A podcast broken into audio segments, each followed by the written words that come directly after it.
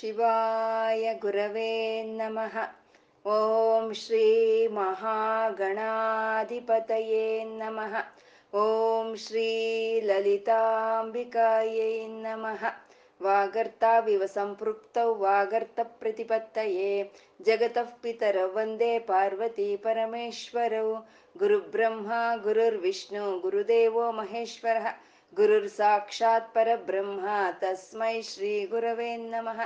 गुरवे सर्वलोकानां विषजे भवरोगिणां निधये सर्वविद्यानां दक्षिणामूर्तये नमः ज्ञानानन्दमयं देवं निर्मलस्फटिकाकृतिम् आधारं सर्वविद्यानां हयग्रीवमुपास्महे श्रुतिस्मृतिपुराणानाम् आलयं करुणालयं नमामि भगवत्पादशङ्करं लोकशङ्करम् अज्ञानां जाह्नवीतीर्थं विद्यातीर्थं विवेकिनां सर्वेषां सुखदं तीर्थं भारती तीर्थमाश्रये सिन्दूरारुणविग्रहां त्रिनयनं माणिक्यमौळिस्फुरा तारानायकशेखरां स्मितमुखीमापीनवक्षोरुहां पाणिभ्यामलिपूर्णरत्नचषकं रक्तोत्पलं बिभ्रतिं सौम्यां रत्नकटस्थरक्तचरणां ध्यायेत्परमाम्बिकाम् ಅರುಣವರ್ಣದ ಕಾಂತಿಯಿಂದ ಪ್ರಕಾಶಿಸ್ತಾ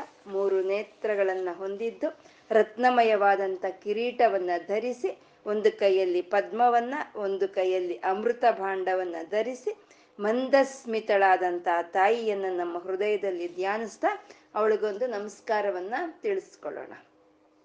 ವಶಿನ್ಯಾದಿ ವಾಗ್ದೇವತೆಯರು ಮೊಟ್ಟ ಮೊದಲ ಬಾರು ಮಣಿದ್ವೀಪದಲ್ಲಿ ಲಲಿತಾ ಸಹಸ್ರನಾಮವನ್ನು ಪಾರಾಯಣ ಮಾಡ್ತಾರೆ. ಅದನ್ನ ಹೈಗ್ರೀವ್ರು ಅಗಸ್ತ್ರಿಗೆ ಹೇಳ್ತಾರೆ. ಅಗಸ್ತ್ರಿಯಿಂದ ನಮ್ಮೆಲ್ಲರಿಗೂ ಬಂದು ಸೇರ್ತಾ ಇದೆ. ಅಮ್ಮ ಶ್ರೀಮಾತ, ಶ್ರೀ ಮಹಾರಾಜ್ನಿ, ಶ್ರೀಮತ್ ಸಿಂಹಾಸನೇಶ್ವರಿ.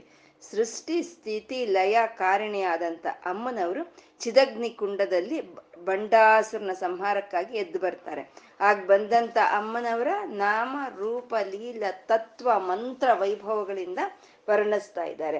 ಅಮ್ಮ ಕಾಮ್ಯ ಅಂತಂದ್ರು. ಅಂದ್ರೆ ಎಲ್ಲರೂ ಯಾರನ್ನ ಬೇಕು ಅಂತ ಬಯಸ್ತಾರೋ ಅವಳು ಕಾಮ್ಯ ಅಂತ.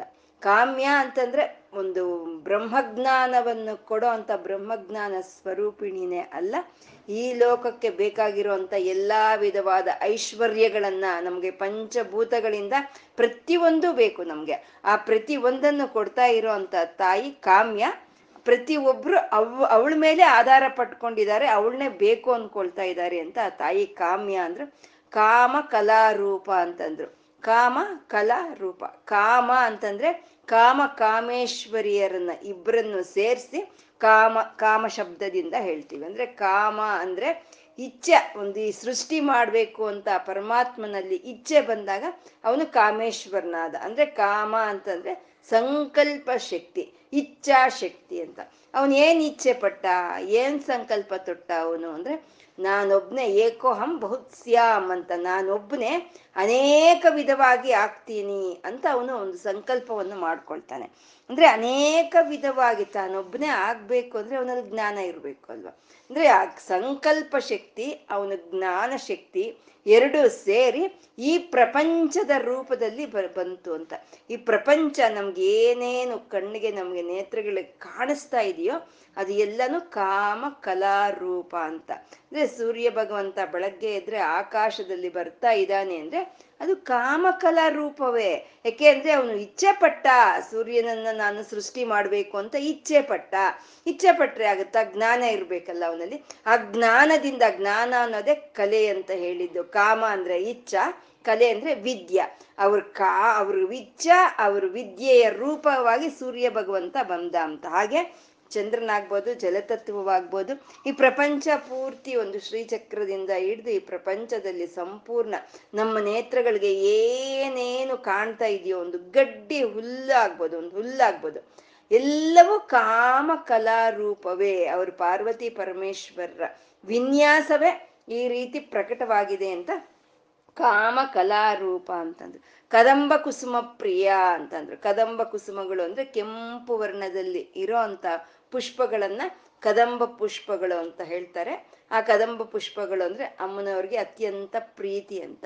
ಇದನ್ನೇ ಕದಂಬ ಪುಷ್ಪಗಳಿಂದ ಕಟ್ಟಿರೋ ಅಂತ ಮಾಲೆಯನ್ನ ಅಮ್ಮನವರು ಕಿವಿ ಹಿಂದ್ಗಡೆ ಆಭರಣವಾಗಿ ಧರಿಸ್ಕೊಂಡಿದ್ರು ಅಂತ ಕದಂಬ ಮಂಜರಿ ಕ್ಲುಪ್ತ ಕರ್ಣಪೂರ ಮನೋಹರ ಅಂತ ಅಲ್ಲಿ ಹೇಳಿದ್ರು.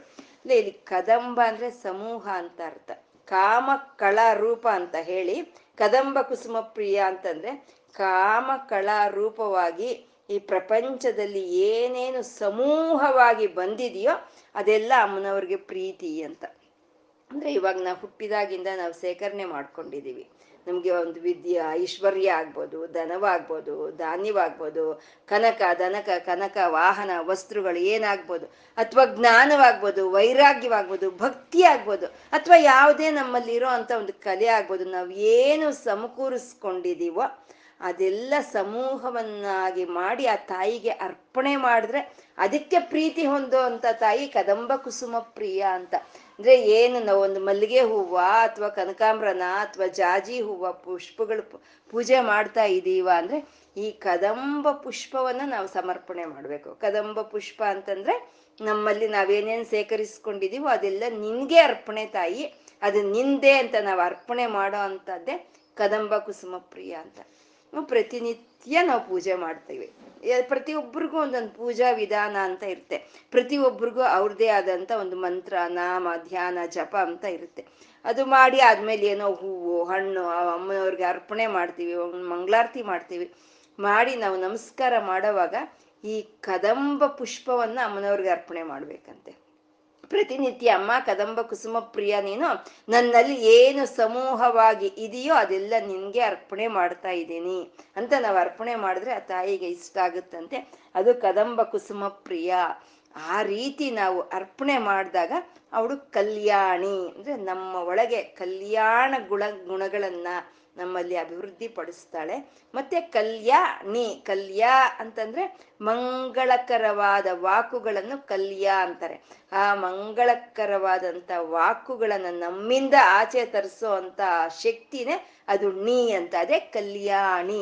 ನಮ್ಮಲ್ಲಿ ಕಲ್ಯಾಣ ಗುಣಗಳನ್ನ ಅಭಿವೃದ್ಧಿ ಪಡಿಸ್ತಾಳೆ ನಮ್ಮಲ್ಲಿ ಒಳ್ಳೆ ಮಾತುಗಳನ್ನ ಆಡೋ ಅಂತ ಒಂದು ಸಹೃದಯವನ್ನ ನಮ್ಗೆ ಆ ದೇವಿ ಅನುಗ್ರಹಿಸ್ತಾಳೆ ಅಂತ ಕಲ್ಯಾಣಿ ಅಂತಂದು ಜಗತಿ ಕಂದ ಆ ತಾಯಿಯೇ ನಮ್ಗೆ ಗೋಚರವಾಗ್ತಾ ಇರೋ ಆ ಅಗೋಚರವಾಗಿರುವಂತ ಪ್ರಪಂಚಕ್ಕೆ ಆ ತಾಯಿಯೇನೆ ಮೂಲವಾಗಿದ್ದಾಳೆ ಅಂತ ಜಗತಿ ಕಂದ ಅಂತ ಈ ರೀತಿ ನಾವು ಆ ತಾಯಿಯ ಬಗ್ಗೆ ತಿಳ್ಕೋಬೇಕು, ಆ ತಾಯಿಗೆ ಕದಂಬ ಕುಸುಮವನ್ನ ಅಂದ್ರೆ ನಮ್ಮಲ್ಲಿರೋ ಅಂತ ಒಂದು ಎಲ್ಲ ಒಂದು ಐಶ್ವರ್ಯಗಳಾಗ್ಬೋದು, ಜ್ಞಾನವಾಗ್ಬೋದು, ವೈರಾಗ್ಯವಾಗ್ಬೋದು, ಪ್ರತಿಯೊಂದು ಆ ತಾಯಿಗೆ ನಾವು ಸಮರ್ಪಣೆ ಮಾಡೋ ಅಂತ ಒಂದು ಜ್ಞಾನ ನಮ್ಗೆ ಬರಬೇಕು ಅಂತಂದ್ರೆ ಅದೆಲ್ಲರಿಗೂ ಬರ್ತಾ ಇದೆಯಾ?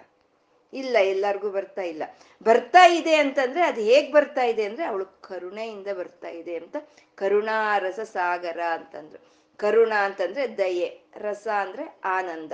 ಆ ದಯೆ, ಆ ಆನಂದ ಸಾಗರದಷ್ಟು ಇದೆ ಆ ತಾಯಿಯಲ್ಲಿ ಎಂತ ಕರುಣಾರಸ ಸಾಗರ. ಎಷ್ಟು ಹಂಚಿದ್ರು ಇದಕ್ಕೇನೆ ನೂಕು ನುಗ್ಲೇನ ಅವಶ್ಯಕತೆ ಇಲ್ಲ. ಆಕಾಶ ನೋಡೋಕ್ ನೂಕ್ ನುಗ್ಗುಲ್ಬೇಕಾ ಅಂತೀವಲ್ವಾ? ಹಾಗೆ ನೂಕು ನುಗ್ಲೇನು ಅವಶ್ಯಕತೆ ಇಲ್ಲ. ಅವಳು ಸಾಗರದಷ್ಟಿದೆ ಅವಳಲ್ಲಿ. ಅದು ಎಷ್ಟು ಕೊಟ್ರು ಒಂದು ಬಿಂದು ತರಿಗಿ ಹೋಗಲ್ಲ, ಒಂದು ಬಿಂದು ಜಾಸ್ತಿನೂ ಆಗೋದಿಲ್ಲ. ಸಮುದ್ರದಲ್ಲಿ ನೀರು ಒಂದು ಸ್ವಲ್ಪವೂ ಹೆಚ್ಚು ಆಗಲ್ಲ, ಒಂದು ಸ್ವಲ್ಪವೂ ಕಮ್ಮಿನೂ ಆಗಲ್ಲ. ಹಾಗೆ ಅಮ್ಮನವರಲ್ಲಿ ಆ ಕರುಣಾ ರಸ ಅನ್ನೋದು ಆನಂದ ರಸ ಅನ್ನೋದು ಸಾಗರದಷ್ಟಿದೆ ಅಂತ ಕರ ಕರುಣಾರಸ ಅಂತ ಕಳಾವತಿ ಕಳಾಲಾಪ ಅಂತಂದ್ರು. ಕಳಾವತಿ ಅಂದ್ರೆ ಅರವತ್ನಾಲ್ಕು ಕಲೆಗಳ ರೂಪನೇ ತಾಯಿ. ಸಂಗೀತದಿಂದ ಹಿಡಿದು ಸಂಗೀತ, ನಾಟ್ಯ, ನೃತ್ಯ, ಕವಿತ್ವ ಒಂದು ಹಾಸ್ಯವಾಗ್ಬೋದು. ಒಂದನು ಆ ತಾಯಿಯ ರೂಪವೇ ಅಂತ ಕಲಾವತಿ ಅಂತಂದ್ರು. ಮತ್ತೆ ಕಲೆ, ಕಲಾ ಅಂತಂದ್ರೆ ವೃತ್ತಿಗಳು ಆಗುತ್ತೆ. ನಮ್ಮಲ್ಲಿ ಇವಾಗ ವೃತ್ತಿಗಳು ಕಮ್ಮಿ ಆಗುತ್ತೆ ಸಾಫ್ಟ್ವೇರ್ ಇಲ್ಲ, ಹಾರ್ಡ್ವೇರ್ ಅಷ್ಟೇ. ಆದ್ರೆ ಹಾಗಲ್ವಲ್ಲ ಮೊದಲು? ಒಂದು ಬಡಿಗೆ ಕೆಲಸ ಮಾಡೋ ಅಂತವ್ರು ಒಂದು ಮಡಿಕೆ ಕೆಲಸ ಮಾಡೋ ಅಂತವ್ರು ಇದೆಲ್ಲ ವೃತ್ತಿಗಳು. ಆ ವೃತ್ತಿಗಳು ಎಲ್ಲವೂ ಅಮ್ಮನವರ ಸ್ವರೂಪವೇ ಅಂತ ಕಳಾವತಿ ಅಂತ ಹೇಳ್ತಾ ಕಲಾಲಾಪ ಅಂತ ಇದ್ದಾರೆ. ಆಲಾಪನೆ ಅಂತಂದ್ರೆ ಆ ಕಲೆಗಳನ್ನೆಲ್ಲ ವ್ಯಕ್ತ ಮಾಡೋದನ್ನ ಆಲಾಪನೆ ಅಂತ ಹೇಳೋದು. ಅಂದ್ರೆ ಇದ್ರೆ ಆಯ್ತಾ, ಕಲೆಗಳಿದ್ರೆ ಆಯ್ತಾ, ವಿದ್ಯೆಗಳು ತನ್ನಲ್ಲಿದ್ರೆ ಆಯ್ತಾ ಅದನ್ನ ವ್ಯಕ್ತ ಮಾಡ್ಬೇಕಲ್ವಾ? ಇವಾಗ ಹಾಡು ಆಡೋ ಅಂತ ಒಂದು ಶಕ್ತಿ ನಮ್ಮಲ್ಲಿ ಇದೆ ಅಂದ್ರೆ ಪ್ರಯೋಜನ ಏನು? ಹಾಡ್ಬೇಕು ಅಲ್ವಾ?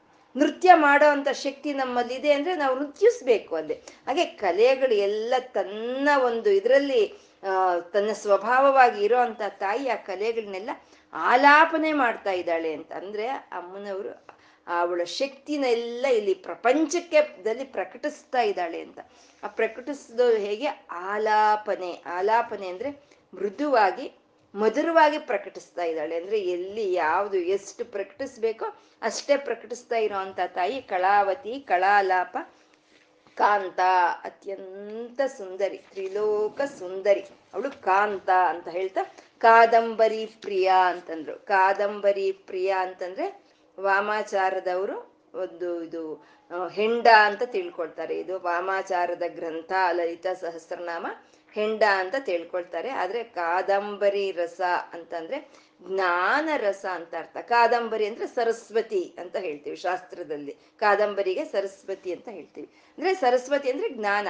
ಆ ಜ್ಞಾನ ರಸವೇ ಆ ತಾಯಿಗೆ ಒಂದು ಅತ್ಯಂತ ಪ್ರೀತಿಯನ್ನ ತಗೊಂಡ್ ಬರೋ ಅಂತದ್ದು ಅಂತ ಕಾದಂಬರಿ ಪ್ರಿಯ ಅಂತಂದ್ರು. ಇಲ್ಲಿ ಕದಂಬ ಕುಸುಮ ಪ್ರಿಯ ಅಂತ ಹೇಳಿದ್ರು ಅಂದ್ರೆ ಪುಷ್ಪಗಳಲ್ಲಿ ಯಾಕೆ ಇಷ್ಟ ಅಮ್ಮನವ್ರಿಗೆ ಪುಷ್ಪ?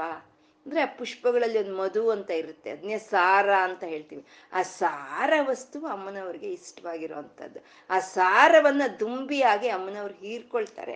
ಹಾಗೆ ನಮ್ಮಲ್ಲಿ ಇರುವಂತ ಒಂದು ಜ್ಞಾನ ತಾಯಿ ನಮ್ಗೆ ಒಂದು ಬುದ್ಧಿ ಅಂತ ಕೊಟ್ಟಿದ್ದಾಳೆ. ಒಂದು ಮೇಧಸ್ ಅಂತ ಕೊಟ್ಟಿದ್ದಾಳೆ. ಆ ಬುದ್ಧಿಯಿಂದ, ಆ ಮೇಧಸ್ಸಿಂದ ನಾವು ಭಗವಂತ ಅಂದ್ರೆ ಏನು ಅಂತ ವಿಮರ್ಶೆ ಮಾಡಿಕೊಂಡು ನಾವು ಯೋಚನೆ ಮಾಡಿಕೊಂಡ್ರೆ ನಮ್ಮ ಬುದ್ಧಿಗೆ ಏನು ಬರುತ್ತೋ ಅದನ್ನ ಇದು ತಾಯಿ ನೀನು ಅಂತ ಅರ್ಪಣೆ ಮಾಡಿದ್ರೆ ಅದು ಅವಳಿಗೆ ಇಷ್ಟ ಆಗುತ್ತಂತೆ. ಅದು ಕಾದಂಬರಿ ಪ್ರಿಯ ಅಂತ ಹೇಳೋದು. ನಮಗೆ ಇವಾಗ ಅಮ್ಮ ಓದ್ಕೊ ಅಂತ ಎಲ್ಲ ಓದಿಸ್ತಾಳೆ ಮಗುನ. ಎಲ್ಲ ಓದ್ಕೊಳ್ಳುತ್ತೆ ಮಗು. ಅಮ್ಮ ಅಮ್ಮ, ನೀನು ಹೇಳ್ಕೊಟ್ಟಿರೋದೆಲ್ಲ ನಾನು ಒಂದ್ಸಲಿ ಹೇಳ್ತೀನಿ ನೋಡು ಅಂತ ಹೇಳಿ ಕೂತ್ಕೊಂಡು ಎಲ್ಲ ಪಾಠ ಒಪ್ಸಿದ್ರೆ ಅಮ್ಮನ್ಗೆ ಎಷ್ಟು ಸಂತೋಷ ಆಗುತ್ತೆ. ಹಾಗೆ ತಾಯಿ ಬುದ್ಧಿ ಕೊಟ್ಟಿದ್ದಾಳೆ, ಮೇಧಸ್ ಕೊಟ್ಟಿದ್ದಾಳೆ. ಆ ಬುದ್ಧಿಯಿಂದ, ಆ ಮೇಧಸ್ಸಿಂದ ತಾಯಿ ನೀನು ಹೀಗೆ ಅಂತ ನಾವು ತಿಳ್ಕೊಂಡು ಅವಳಿಗೆ ಒಪ್ಪಿಸಿದ್ರೆ ಅವಳಿಗೆ ಎಷ್ಟು ಸಂತೋಷ ಆಗಬೇಕು. ಅವಳಿಗೆ ಸಂತೋಷ ಆಗುತ್ತೆ ಯಾಕೆಂದ್ರೆ ಅವಳು ಜ್ಞಾನ ಸ್ವರೂಪಿಣಿ, ಸಾಕ್ಷಾತ್ ಸರಸ್ವತಿ ಸ್ವರೂಪಿಣಿ. ಜ್ಞಾನ ಸ್ವರೂಪಿಣಿ ಆದ ಅಮ್ಮನವ್ರಿಗೆ ಜ್ಞಾನವೇ ಇಷ್ಟ ಆಗುತ್ತೆ. ಇವಾಗ ನಾವು ಭಾರತೀಯ ತೀರ್ಥ ಸ್ವಾಮಿಗಳ ಹತ್ರ ಹೋದ್ವಿ. ಹೋದಾಗ ಏನೋ ಒಂದು ಹೊಸ ಪ್ರಾಜೆಕ್ಟ್ ತಗೊಂಡಿದೀವಿ ಆಶೀರ್ವಾದ ಮಾಡಿ ಅಂತಂದ್ರೆ ಒಳ್ಳೇದಾಗುತ್ತೆ ಅಂತ ಹೇಳ್ತಾರೆ. ಇಲ್ಲ ಮನೆ ಅಂತನೋ ಮಕ್ಕಳು ಅಂತನೋ, ಅಥವಾ ಮದ್ವೆ ಅಂತನೋ, ನಾವು ಏನ್ ಕೇಳಿದ್ರು ಆಯ್ತು, ಒಳ್ಳೇದಾಗುತ್ತೆ, ಹೋಗಿ ಅಂತ ಹೇಳ್ತಾರೆ. ಆದ್ರೆ ಅದರಿಂದ ಅವ್ರಿಗೇನಾದ್ರೂ ಸಂತೋಷನಾ? ಅವ್ರಿಗೆ ಸಂತೋಷ ಆಗಲ್ಲ. ಅದರಿಂದ ನಮ್ಮನ್ನ ಸಂತೋಷ ಪಡಿಸೋದಕ್ಕೋಸ್ಕರ ಹಾಗೆ ಆಗ್ಲಿ, ಒಳ್ಳೇದಾಗ್ಲಿ ಅಂತ ಅವ್ರು ಹೇಳ್ತಾರೆ ಹೊರ್ತು ಅದರಿಂದ ಅವ್ರಿಗೆ ಸಂತೋಷ ಇಲ್ಲ.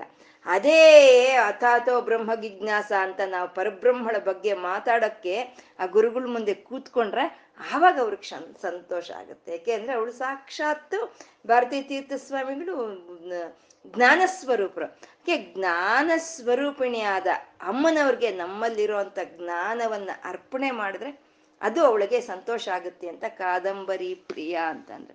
ಇದನ್ನೇ ಶಂಕರರು ಹೇಳಿದ್ರು ಭೃಂಗೀಚ ನಟನೋತ್ಕಟ ಕರಿಮತಗ್ರಾಹಿ ಅಂತ ಅವ್ರು ಹೇಳಿದ್ರು. ಹೇಳ್ದು, ಮನೋರಾಜೀವೇ ಅಂತ ಹೇಳಿದ್ರು. ಅಂದ್ರೆ ನನ್ನ ಮನಸ್ಸು ಅನ್ನೋ ಒಂದು ಪದ್ಮವನ್ನ, ಆ ಮನಸ್ಸು ಅನ್ನೋ ಪದ್ಮದಲ್ಲಿ ಇರುವಂತ ಜ್ಞಾನವನ್ನ ನೀನು ಭ್ರಮರೇ, ಭ್ರಮ, ದುಂಬಿಯ ಹಾಗೆ ನೀನ್ ಹೀರ್ಕೋ, ನನ್ನ ಹೃದಯ ಪದ್ಮವನ್ನ ನಿನಗೆ ಅರ್ಪಣೆ ಮಾಡ್ತಾ ಇದ್ದೀನಿ ಅಂತ ಹೇಳಿದ್ರು. ಮನೋರಾಜೀವೇ ಅಂತ ಹೇಳ್ತಾರೆ ಅವರು. ನನ್ನ ಪದ್ಮ, ಹೃದಯವನ್ನ ಪದ್ಮವನ್ನಾಗಿ ಮಾಡಿ, ಜ್ಞಾನ ಪದ್ಮವನ್ನಾಗಿ ಮಾಡಿ ನಿನ್ಗೆ ಅರ್ಪಣೆ ಮಾಡ್ತೀನಿ ತಾಯಿ, ಅದರಲ್ಲಿ ನೀನು ಇರೋಂತ ಜ್ಞಾನವನ್ನ ದುಂಬಿಯಾಗೆ ಹೀರ್ಕೊ ಅಂತ. ಅದು ಕಾದಂಬರಿ ರಸ ಅಂತಂದ್ರೆ ನಮ್ಮಲ್ಲಿರೋ ಒಂದು ಜ್ಞಾನ ರಸವನ್ನ ಇಷ್ಟಪಡುವಂತ ತಾಯಿ ಕಾದಂಬರಿ ಪ್ರಿಯ ಅಂತಂದ್ರು. ಇನ್ನು ಮುಂದೆ ಬರುವಂತ ನಾಮಗಳು ವಾ ವಾ ಶಬ್ದದಿಂದ ಶುರುವಾಗುತ್ತೆ. ವರದ, ವಾಮನಯನ, ವಾರುಣೀಮದ ವಿಹ್ವಲ ವಿಶ್ವಾದಿಕ ವೇದವೇದ್ಯ, ವಿಂಧ್ಯಾಚಲ ನಿವಾಸಿನಿ ವಿಧಾತ್ರಿ ವೇದ ಜನನಿ ವಿಷ್ಣುಮಾಯ ವಿಲಾಸಿನಿ ಅಂತ ವಕಾರದಿಂದ ಬರುವಂತ ಒಂದು ನಾಮಗಳು ವಕಾರ ಅಂತಂದ್ರೆ ಅಮೃತ ತತ್ವ. ಅಂದ್ರೆ ಈ ನಾಮಗಳನ್ನ ನಾವು ಭಕ್ತಿಯಿಂದ, ಶ್ರದ್ಧೆಯಿಂದ ಯಾರು ಪಠನೆ ಮಾಡ್ಕೊಳ್ತಾ ಇರ್ತಾರೋ ಅಂಥವ್ರಿಗೆ ಪ್ರಾಣಶಕ್ತಿ ವೃದ್ಧಿ ಆಗುತ್ತೆ. ಪ್ರಾಣಶಕ್ತಿ ವೃದ್ಧಿಯಾಗಿ ಅವ್ರ ಆಯುಷ್ಯ ಅನ್ನೋದು ಹೆಚ್ಚಿಗೆ ಆಗುತ್ತೆ, ಅವ್ರ ಆಯುಷ್ಯ ವೃದ್ಧಿ ಆಗುತ್ತೆ. ಅಂತ ನಾಮಗಳಿಗೂ ವಾಯಿಂದ ಶುರುವಾಗ್ತಾ ಇರೋವಂಥದ್ದು. ಅಮ್ಮ ವರದ ಅಂತ ಇದ್ದಾರೆ. ವರದ ಅಂದ್ರೆ ನಾವೇನು ಇದಕ್ಕೆ ಹೇಳ್ಕೊಳ್ಳೋ ಕೆಲ್ಸನೇ ಇಲ್ಲ, ನಮ್ಗೆ ಅರ್ಥ ಆಗ್ತಾ ಇದೆ. ವರಗಳನ್ನು ಕೊಡ್ತಾಳೆ ತಾಯಿ, ವರದ ಅಂತ. ವರ ಅಂದ್ರೆ ಯಾವುದೋ ಒಂದಲ್ಲ ವರ ಅಂದ್ರೆ ಯಾವ್ದು ನಾವು ಯಾವ್ದನ್ನಾದ್ರೂ ಸರಿ ವರ ಸಿಕ್ಕಿದೆ ವರ ಸಿಕ್ಕಿದೆ ಅಂತ ನಮ್ಗೆ ಹೇಳೋ ಅಂಥದ್ದು ನಮ್ಗೆ ಒಂದು ಅಭ್ಯಾಸ ಇದೆ. ಗ, ಹೆಂಡತಿ ಹೇಳಿದ್ಲಂತೆ ನಂಗೆ ಈ ವರ್ಷ ಪೂರ್ತಿ ನಂಗೆ ಒಡವೆಗಳು ಬೇಡ, ನಂಗೆ ಸೀರೆಗಳು ಬೇಡ, ಈ ವರ್ಷ ಪೂರ್ತಿ ಅಂತ ಹೆಂಡತಿ ಗಂಡನ್ಗೆ ಹೇಳಿದ್ರೆ ಗಂಡ ಹಬ್ಬ ನನ್ಗೇನೋ ವರ ಸಿಕ್ಬಿಟ್ಟಿದೆ ಅಂತ ಅನ್ಕೊಂಡಂತೆ. ಈ ವರ್ಷ ಪೂರ್ತಿ ನಂಗೆ ವರ ಸಿಕ್ಬಿಟ್ಟಿದೆ ನನ್ನ ಹೆಂಡತಿಗೆ ಚಿನ್ನ ಬೇಡವಂತೆ, ಸೀರೆಗಳು ಬೇಡವಂತೆ ಅನ್ನಂತೆ. ಅದೇ ಹೆಂಡತಿಗೆ ಗಂಡ ಸೀರೆಗಳು ತಗೋ, ನೀನು ಈ ವರ್ಷ ಪೂರ್ತಿ ಸೀರೆಗಳು ತಗೋ, ಚಿನ್ನ ತಗೋ ಅಂತ ಗಂಡ ಹೇಳಿದ್ರೆ ಹೆಂಡತಿಗೆ, ಹೆಂಡತಿ ಹೇಳ್ತಾಳೆ ಹಬ್ಬ ನಂಗೆ ವರಗಳೇ ಸಿಕ್ಬಿಟ್ಟಿದೆ ಅಂತ. ಅದ ವರಗಳು ಅಂದ್ರೆ ವರ ಅಂದ್ರೆ ಶ್ರೇಷ್ಠವಾಗಿರೋದನ್ನ ವರಗಳು ಅಂತ ನಾವು ಕರಿತೀವಿ. ಇವಾಗ ಒಂದು ಬದನೆಕಾಯಿ ತಗೋಬೇಕು, ಒಂದು ಕೆ ಜಿ ಬದನೆಕಾಯಿ ಅಂದ್ರೆ ಮುಟ್ಟಿ ಮುಟ್ಟಿ ನೋಡ್ತೀವಿ ಅಂದ್ರೆ ಅದ್ರಲ್ಲಿ ಶ್ರೇಷ್ಠವಾಗಿರೋದು ಬೇಕು. ಶ್ರೇಷ್ಠವಾಗಿರೋದನ್ನ ನಾವು ಆರಿಸ್ಕೊಳ್ತೀವಿ. ಮತ್ತೆ ನಮಗೆ ಶ್ರೇಷ್ಠವಾಗಿರೋದು ಬೇಕಲ್ಲ, ಹಾಗೆ ಆ ವರಗಳಲ್ಲಿ ಶ್ರೇಷ್ಠವಾಗಿರೋದು ಏನಪ್ಪಾ ಅಂದ್ರೆ ನಚಿಕೇತ ಯಮನ ಹತ್ರ ಹೋದ್ನಂತೆ ಒಂದ್ಸರಿ. ಯಮನ ಹತ್ರ ಹೋದ್ರೆ ಅಲ್ಲಿ ಸರಿ ಸರಿ ಇಲ್ಲಿವರೆಗೂ ಬಂದಿದೀಯಾ? ನಿಂಗೆ ಏನ್ ಬೇಕೋ ಕೇಳ್ಕೊ, ನಾನು ಕೊಡ್ತೀನಿ. ಸರಿ, ಏನೋ ಮೊದಲೊಂದು ಅಗ್ನಿ ಕಲೆಗಳಂದಷ್ಟು, ಆಮೇಲೆ ಚಂದ್ರಕಲೆಗಳಂದಷ್ಟು ಸೂರ್ಯಕಲೆಗಳು ಅಷ್ಟು ಕೇಳಿದ್ನಂತೆ. ಕೇಳಿ, ಅದು ಕೇಳಿ, ನಾ, ಬಾಕಿ ಇನ್ನೇನು ನ ವೃಣಾತ್. ನನ್ಗಿನ್ನೇನು ಬೇಡ, ನನಗೆ ಶ್ರೇಷ್ಠವಾಗಿರೋದೇ ಬೇಕು, ನಂಗೆ ವರವೇ ಬೇಕು, ಶ್ರೇಷ್ಠವಾಗಿರೋದು ಬೇಕು ಅಂತ ಕೇಳಿದ್ನಂತೆ ಯಮನ ಹತ್ರ ನಚಿಕೇತ. ಸರಿ, ಯಮ ಏನ್ ಮಾಡ್ದ? ಈಗ ಇಂದ್ರಲೋಕದ ಸುಖವನ್ನು ತಗೋ, ಯಕ್ಷಲೋಕದ ಸುಖವನ್ನು ತಗೋ ಗಂಧರ್ವ ಲೋಕದ ಸುಖವನ್ನು ತಗೋ, ಇದೆಲ್ಲ ನಿಂಗೆ ಕೊಡ್ತೀನಿ ನಾನು ಅಂತ ಹೇಳಿದ್ನಂತೆ. ಯಾಕೆಂದ್ರೆ ಪರೀಕ್ಷೆ ಮಾಡಕ್ಕೆ. ನಿಜವಾಗ್ಲೂ ಇವನಿಗೆ ಶ್ರೇಷ್ಠವಾಗಿರೋದೇ ಬೇಕಾ? ಅಥವಾ ಈ ಲೋಕದ ಸುಖಗಳನ್ನು ಕೊಟ್ರೆ ತಗೊಂಡು ಹೊರಟೋಗ್ತಾನ ಅಂತ ಪರೀಕ್ಷೆ ಮಾಡೋದಕ್ಕೆ. ನಮ್ಗೇನಾದ್ರೂ ಕೇಳಿದ್ರೆ, ಅಪ್ಪ, ಬ್ರಹ್ಮಜ್ಞಾನ ಮೊದ್ಲ ಕಡೆ ಇರ್ಲಿ, ಇಂದ್ರಲೋಕದ ಸುಖಗಳಂತೆ ತಗೊಂಡ್ ಫಸ್ಟ್ ಹೋಗೋಣ ಅಂತ ನಾವು ಬಂದ್ಬಿಡ್ತಿದ್ವಿ. ಆದ್ರೆ ನಚಿಕೇತ ಬೇಡ ಅನ್ನಂತ. ನಾವು ಋಣಾತ್ ನಾನೇನು ತಗೊಳ್ಳಲ್ಲ ನಂಗೆ ಯಾವುದು ಬೇಡ. ವರವೇ ಬೇಕು ನನಗೆ, ನಂಗೆ ವರವೇ ಬೇಕು ಅಂತ ಕೇಳಿದ್ನಂತೆ. ಅಂದ್ರೆ ವರವೇ ಬೇಕು ಅಂದಾಗ ತಾಯಿ ಬಂದು ಬ್ರಹ್ಮಜ್ಞಾನವನ್ನು ಕೊಟ್ಲಂತೆ. ಅಂದ್ರೆ ಅಲ್ಲಿಗೆ ವರ ಅಂದ್ರೆ ಏನು? ಬ್ರಹ್ಮಜ್ಞಾನ. ಬ್ರಹ್ಮಜ್ಞಾನವೇ ವರ ಆ ಬ್ರಹ್ಮಜ್ಞಾನವನ್ನ ಕೊಡೋ ಅಂತ ತಾಯಿ, ಅವಳು ವರ ಅಂತ.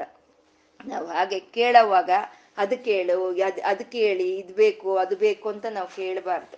ಯಾಕೆಂದ್ರೆ ನಮ್ಗೆ ತಿಳಿದಿಲ್ಲ, ನಮ್ಗೆ ಯಾವ ಒಂದು ಇದು ನಮಗೆ ಶ್ರೇಷ್ಠವಾಗಿರೋದು ನಮಗೆ ತಿಳಿದಲೇ ಇರೋ ಇವಾಗ ಒಂದು ಸಿಹಿ ಅಂಗಡಿಯಗೆ ಹೋಗಿ ನಾವು ಸ್ವೀಟ್ ಸ್ವೀಟ್ ಸ್ಟಾಲ್ಗೆ ಹೋಗಿದ್ರೆ ಅಲ್ಲಿ ನೂರಾರು ರಕವಾದ ಸ್ವೀಟ್ಗಳಿರುತ್ತೆ ನಮ್ಗೆ ಅರ್ಥ ಆಗಲ್ಲ ಯಾವ ಸ್ವೀಟು ರುಚಿಕರವಾಗಿದೆ, ಯಾವ ಸ್ವೀಟು ಹೈಜನಿಕ್ ಆಗಿ ಇರುತ್ತೆ ಅನ್ನೋದು ನಮ್ಗೆ ತಿಳಿಯಲ್ಲ.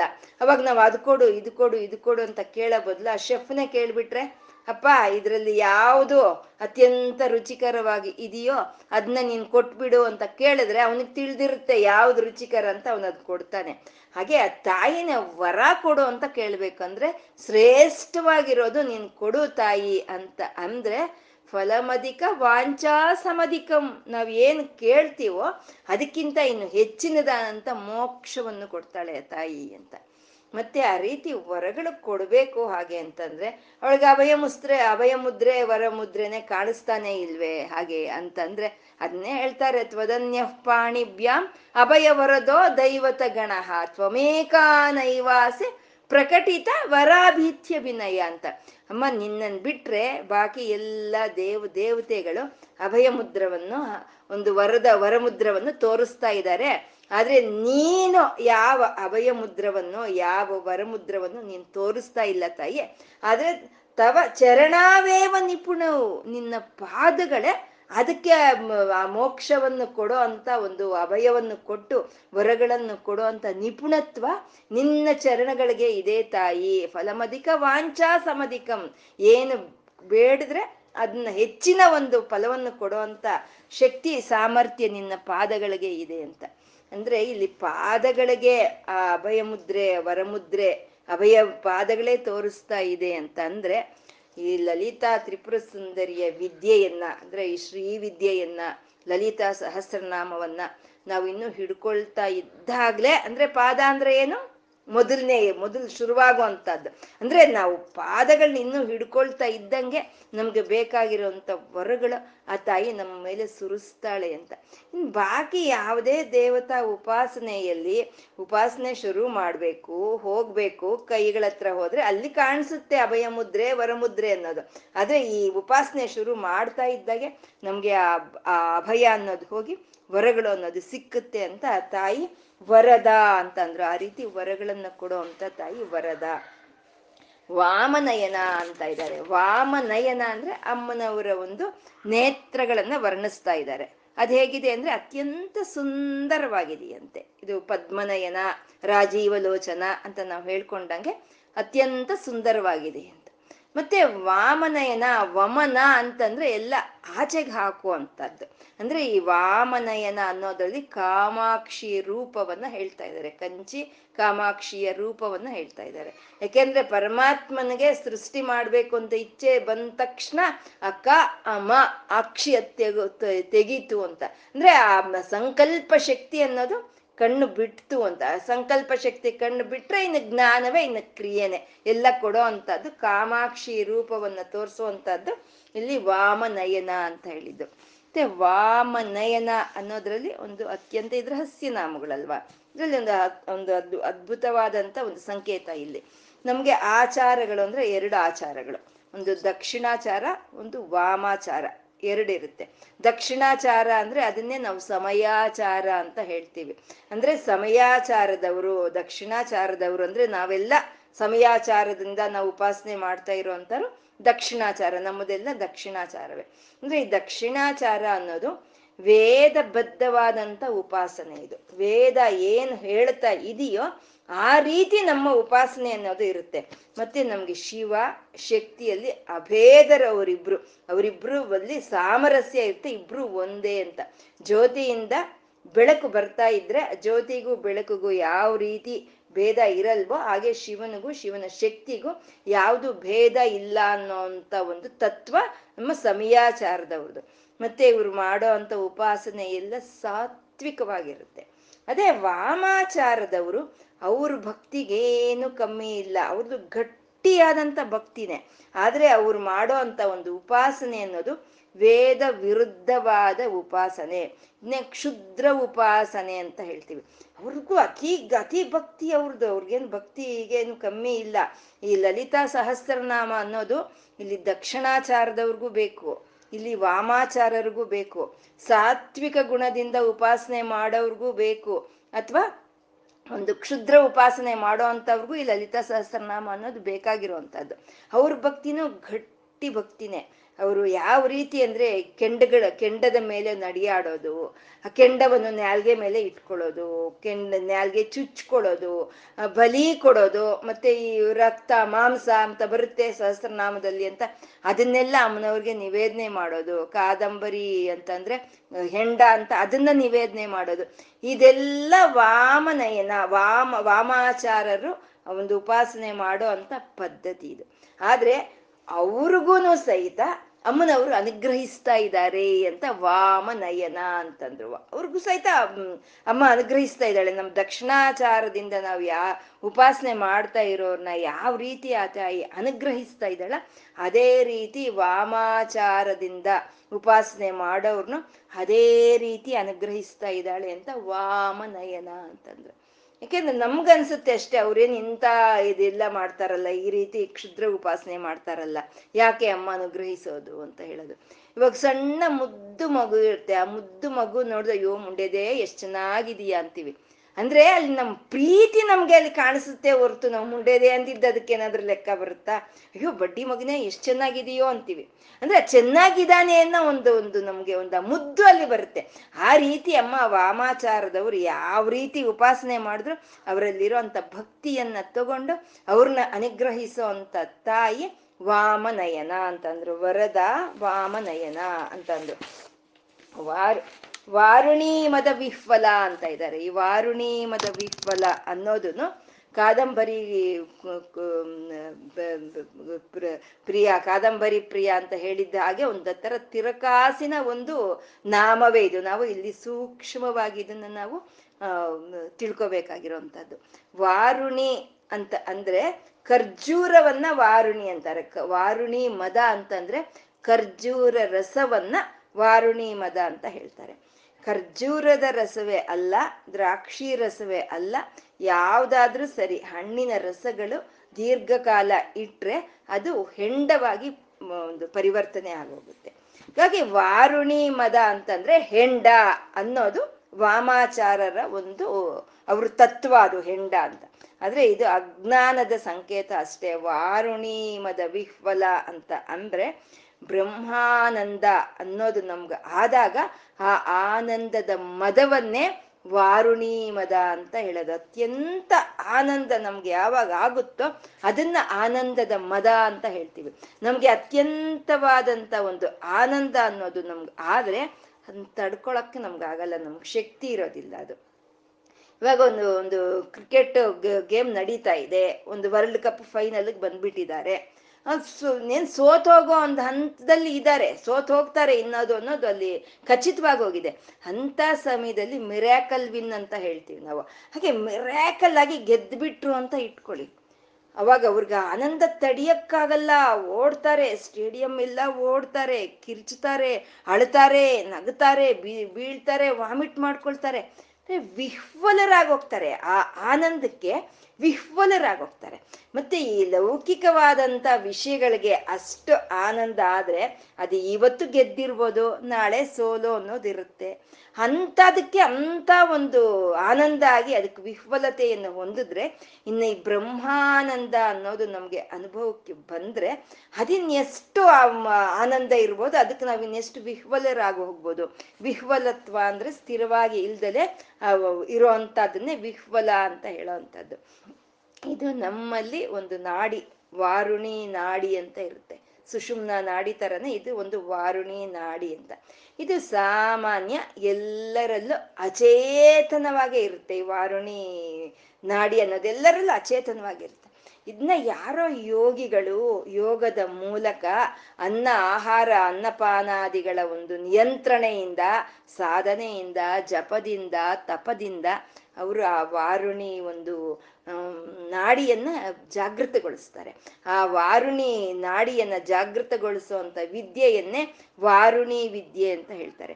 ಈ ಮುದ್ರೆಯನ್ನ, ಈ ವಾರುಣಿ ಮುದ್ರೆಯನ್ನ ಕಂಡು ಹಿಡ್ದಿದ್ದು ವರುಣ ಅನ್ನೋ ಒಬ್ಬ ಋಷಿಗಳು. ಹಾಗಾಗಿ ಈ ಒಂದು ವಿದ್ಯೆಗೆ ವಾರುಣಿ ವಿದ್ಯೆ ಅಂತ ಬಂತು. ಈ ವಾರುಣಿ ಆ ರೀತಿ ಯೋಗದ ಮೂಲಕ ಈ ವಾರುಣಿ ನಾಡಿಯನ್ನ ಎಚ್ಚೆತ್ತಿದಾಗ, ಅದು ಜಾಗೃತಗೊಂಡಾಗ ಅವರು ಪ್ರಾಣಶಕ್ತಿಯನ್ನ ಹಿಡಿದಿಟ್ಕೊಳ್ತಾರೆ. ಕೆಲವು ಸೆಕೆಂಡ್ಗಳು ಕೆಲವು ಸಮಯದಲ್ಲಿ ಕೆಲವು ನಿಮಿಷಗಳು ಅವರ ಪ್ರಾಣಿ ಶಕ್ತಿಯನ್ನ ಹೋಲ್ಡ್ ಮಾಡ್ಕೊಳ್ತಾರಂತೆ. ಅವರು ಆ ರೀತಿ ಹೋಲ್ಡ್ ಮಾಡ್ಕೊಳ್ಳೋದ್ರಿಂದ ಆ ಪ್ರಾಣಶಕ್ತಿ ಅನ್ನೋದು ಬಲವನ್ನು ತಗೊಂಡು ಅವ್ರ ಆಯುಷು ಜಾಸ್ತಿ ಆಗುತ್ತೆ. ಇವಾಗ ನಮ್ಗೆ ಆಯುಷ್ ಇದೆ ಅಂತಂದ್ರೆ ನಿಂಗೆ ತೊಂಬತ್ತು ವರ್ಷ, ಎಪ್ಪತ್ತು ವರ್ಷ, ನಲ್ವತ್ತು ವರ್ಷ, ನೂರು ವರ್ಷ ಅಂತ ಅಲ್ಲ ಪರಮಾತ್ಮ ನಮ್ಗೆ ಅಳತೆ ಮಾಡಿ ಕೊಡೋದು. ಇಷ್ಟು ಉಸಿರುಗಳು ಅಂತ, ಇಷ್ಟು ಶ್ವಾಸಗಳು ಅಂತ ಅವನು ಕೊಟ್ಟು ಕಳಿಸಿರ್ತಾನೆ. ನಾವು ಪ್ರತಿ ಒಂದಕ್ಕೂ ಕಾಮ, ಕ್ರೋಧ ಅನ್ನೋ ಒಂದು ನಾವು ಬೆಳೆಸ್ಕೊಂಡ್ರೆ ನಮ್ಮ ಉಸಿರು ಬೇಗ ಬೇಗ ಬೇಗ ಖರ್ಚಾಗೋಗುತ್ತೆ, ನಮ್ಮ ಆಯುಷು ತರಗಿ ಹೋಗುತ್ತೆ. ಅದೇ ನಾವು ಯಾವಾಗ ಶಾಂತದಿಂದ ಇದ್ವೋ, ಯಾವಾಗ ಧ್ಯಾನವನ್ನು ಮಾಡ್ತಾ ಇರ್ತೀವೋ, ಯಾವಾಗ ಸತ್ವಗುಣವನ್ನ ಅವಲಂಬಿಸ್ಕೊಳ್ತೀವೋ, ಯಾವಾಗ ಈ ವಾರುಣಿ ನಾಡಿಯನ್ನ ನಾವು ಜಾಗೃತಗೊಳಿಸ್ತೀವೋ ಆವಾಗ ನಮ್ಮ ಶ್ವಾಸ ಅನ್ನೋದು ನೆಮ್ಮದಿಯಾಗಿ ಆಗುತ್ತೆ. ಅಂದ್ರೆ ಒಂದು ಮಿತವಾಗಿ ಖರ್ಚು ಮಾಡ್ಕೊಳ್ತೀವಿ. ಆವಾಗ ನಾವು ಹೆಚ್ಚಿನ ಕಾಲ ಬದುಕೋದಕ್ಕೆ ಸಾಧ್ಯ ಆಗುತ್ತೆ. ನೋಡಿ, ನಾಯಿ ನೋಡಿ ಇಪ್ಪತ್ತು ವರ್ಷನೇ ಬದುಕುತ್ತೆ. ಯಾಕೆ ಅಂದ್ರೆ, ಹಾ ಹಾ ಹಾ ಅಂತ ಅದು ಉಸಿರಾಡೋ ಒಂದು ವೇಗ ಅನ್ನೋದು ಅಧಿಕವಾಗಿರುತ್ತೆ. ನಾ ನಾಯಿನಲ್ಲಿ. ಅದೇ ಆಮೆ ನೋಡಿ ಟಾರ್ಟೈಸ್ ಅದಿ, ಅತೀ ನೆಮ್ಮದಿಯಾಗಿ ಉಸಿರಾಡುತ್ತೆ. ಅದಕ್ಕೆ ಅದು ದೀರ್ಘಕಾಲ ಬದುಕಿರುತ್ತೆ.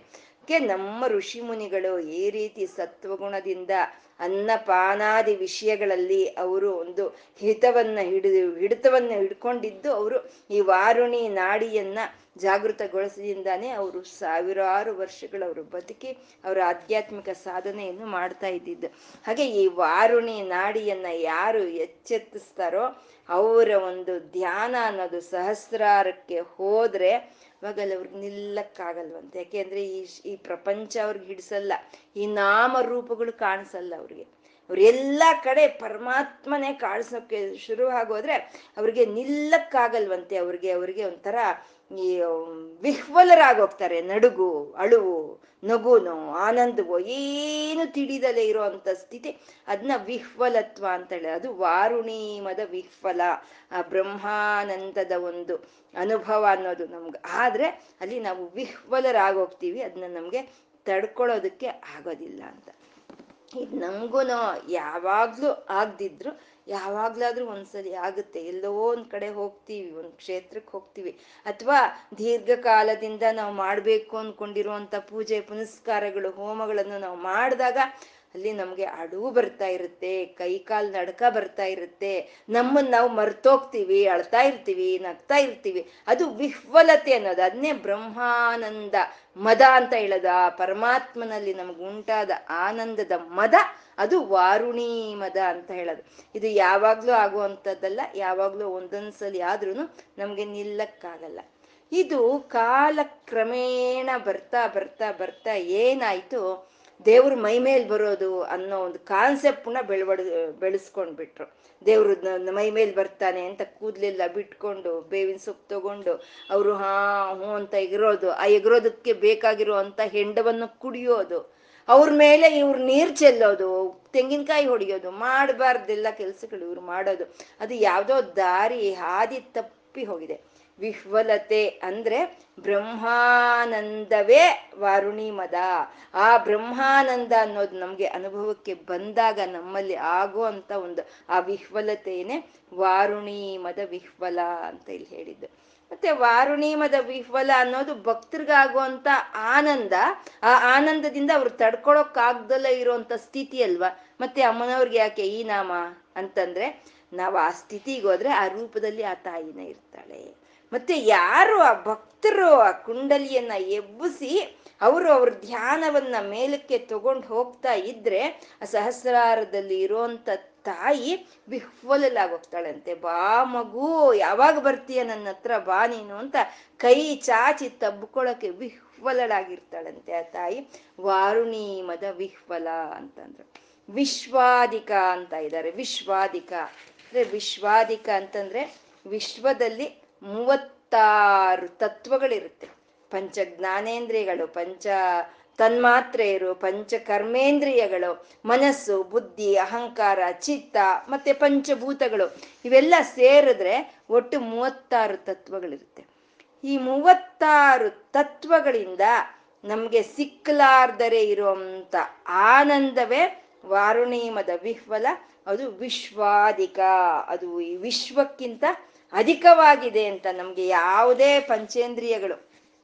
ನಮ್ಗೆ ನೇತ್ರಗಳಿಂದ ಬರೋವಂಥ ಸುಖ ಆಗ್ಬೋದು, ಮೂಗಿನಿಂದ ಬರೋ ಸುಖ ಆಗ್ಬೋದು, ಬಾಯಿಂದ ಬರುವಂತ ಸುಖ ಆಗ್ಬೋದು, ಯಾವುದಾದ್ರೂ ಸರಿ ಇದು ಆ ಆನಂದಕ್ಕಿಂತ ಹೆಚ್ಚಿನದಾಗಿರುತ್ತೆ ಅಂತ ವಿಶ್ವಾಧಿಕ ಎಲ್ಲ ಆನಂದಕ್ಕಿಂತ ಇದು ಪರಮಾನಂದ, ಇದು ಆ ಬ್ರಹ್ಮಾನಂದ ಅಂತ ವಿಶ್ವಾಧಿಕ ಅಂತ ಇದ್ದಾರೆ. ಇದನ್ನೇ ವೇದ ಹೇಳುತ್ತೆ, ಅತ್ಯತಿಷ್ಠ ದಶಾಂಗುಲಂ ಅಂತ ಹೇಳುತ್ತೆ. ಅತ್ಯತಿಷ್ಠ ದಶಾಂಗುಲಂ ಅಂದ್ರೆ ಪ್ರತಿ ಒಂದಕ್ಕೂ ಹತ್ತು ಅಂಗಳಗಳ ಮೇಲೆ ಇರುತ್ತಂತೆ ಆ ಬ್ರಹ್ಮಾನಂದ ಅನ್ನೋದು. ಹತ್ತು ಅಂಗಳಗಳ ಮೇಲೆ ಇರುತ್ತೆ.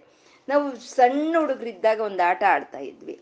ನಾವೇನಾದ್ರೂ ಹೇಳ್ಬೇಕಾದ್ರೆ ನಾವು ನೂರು ಅಂತ ಅಂದ್ರೆ ನಮ್ಗಿಂತ ಸ್ವಲ್ಪ ದೊಡ್ಡವರು ನಮ್ಗಿಂತ ಸ್ವಲ್ಪ ಬುದ್ಧಿಮಂತ್ರ, ನೀನ್ ಎಷ್ಟಾದ್ರೂ ಹೇಳ, ಅದಕ್ಕಿಂತ ಒಂದ್ ಜಾಸ್ತಿ ನಂದು ಅಂತ ಹೇಳೋದವ್ರು ನಮ್ ನಮ್ ದೊಡ್ಡವರು ನಮ್ಮ ಅಣ್ಣನೋ ಯಾರೋ ಇರ್ತಾರಲ್ವಾ ಅದನ್ನ ಒಂದ್ ಒಂದ್ ಜಾಸ್ತಿ ಅನ್ನೋದು. ಈ ಪೆದ್ದು ಇದಕ್ಕೆ ತಿಳಿಯಲ್ಲ, ನೂ ನೂರೈವತ್ ನಂದು ಅಂದ್ರೆ ಹೇಳ್ಕೊ ಅದಕ್ಕಿಂತ ಇನ್ನೂ ಒಂದ್ ಜಾಸ್ತಿ ಅನ್ನೋದು. ನಂದು ಇನ್ನೂರು ಅನ್ನೋದು, ಹೇಳ್ಕೊ, ಅದಕ್ಕಿಂತ ಇನ್ನೂ ಒಂದ್ ಜಾಸ್ತಿ ಇದೆ ಹಾಗೆ ನೀನು ಏನು ಆನಂದ ಹೇಳಿದ್ರು ಸರಿ, ಅದಕ್ಕಿಂತ ಅಷ್ಟ ದಶಾಂಗುಲಂ ಹತ್ತು ಅಂಗುಳಗಳಷ್ಟು ಉನ್ನತವಾಗಿರುತ್ತಂತೆ ಆ ತಾಯಿಯ ಒಂದು ಬ್ರಹ್ಮಾನಂದ ಅನ್ನೋದು ಅಂತ ವಿಶ್ವಾದಿಕ. ಆ ಬ್ರಹ್ಮಾನಂದಕ್ಕೆ ಸಾಟಿ ಇರುವಂತಹದ್ದು ಯಾವುದು ಇಲ್ಲ ಅಂತ ವಿಶ್ವಾದಿಕ ಅಂತ ಇದ್ದಾಳೆ.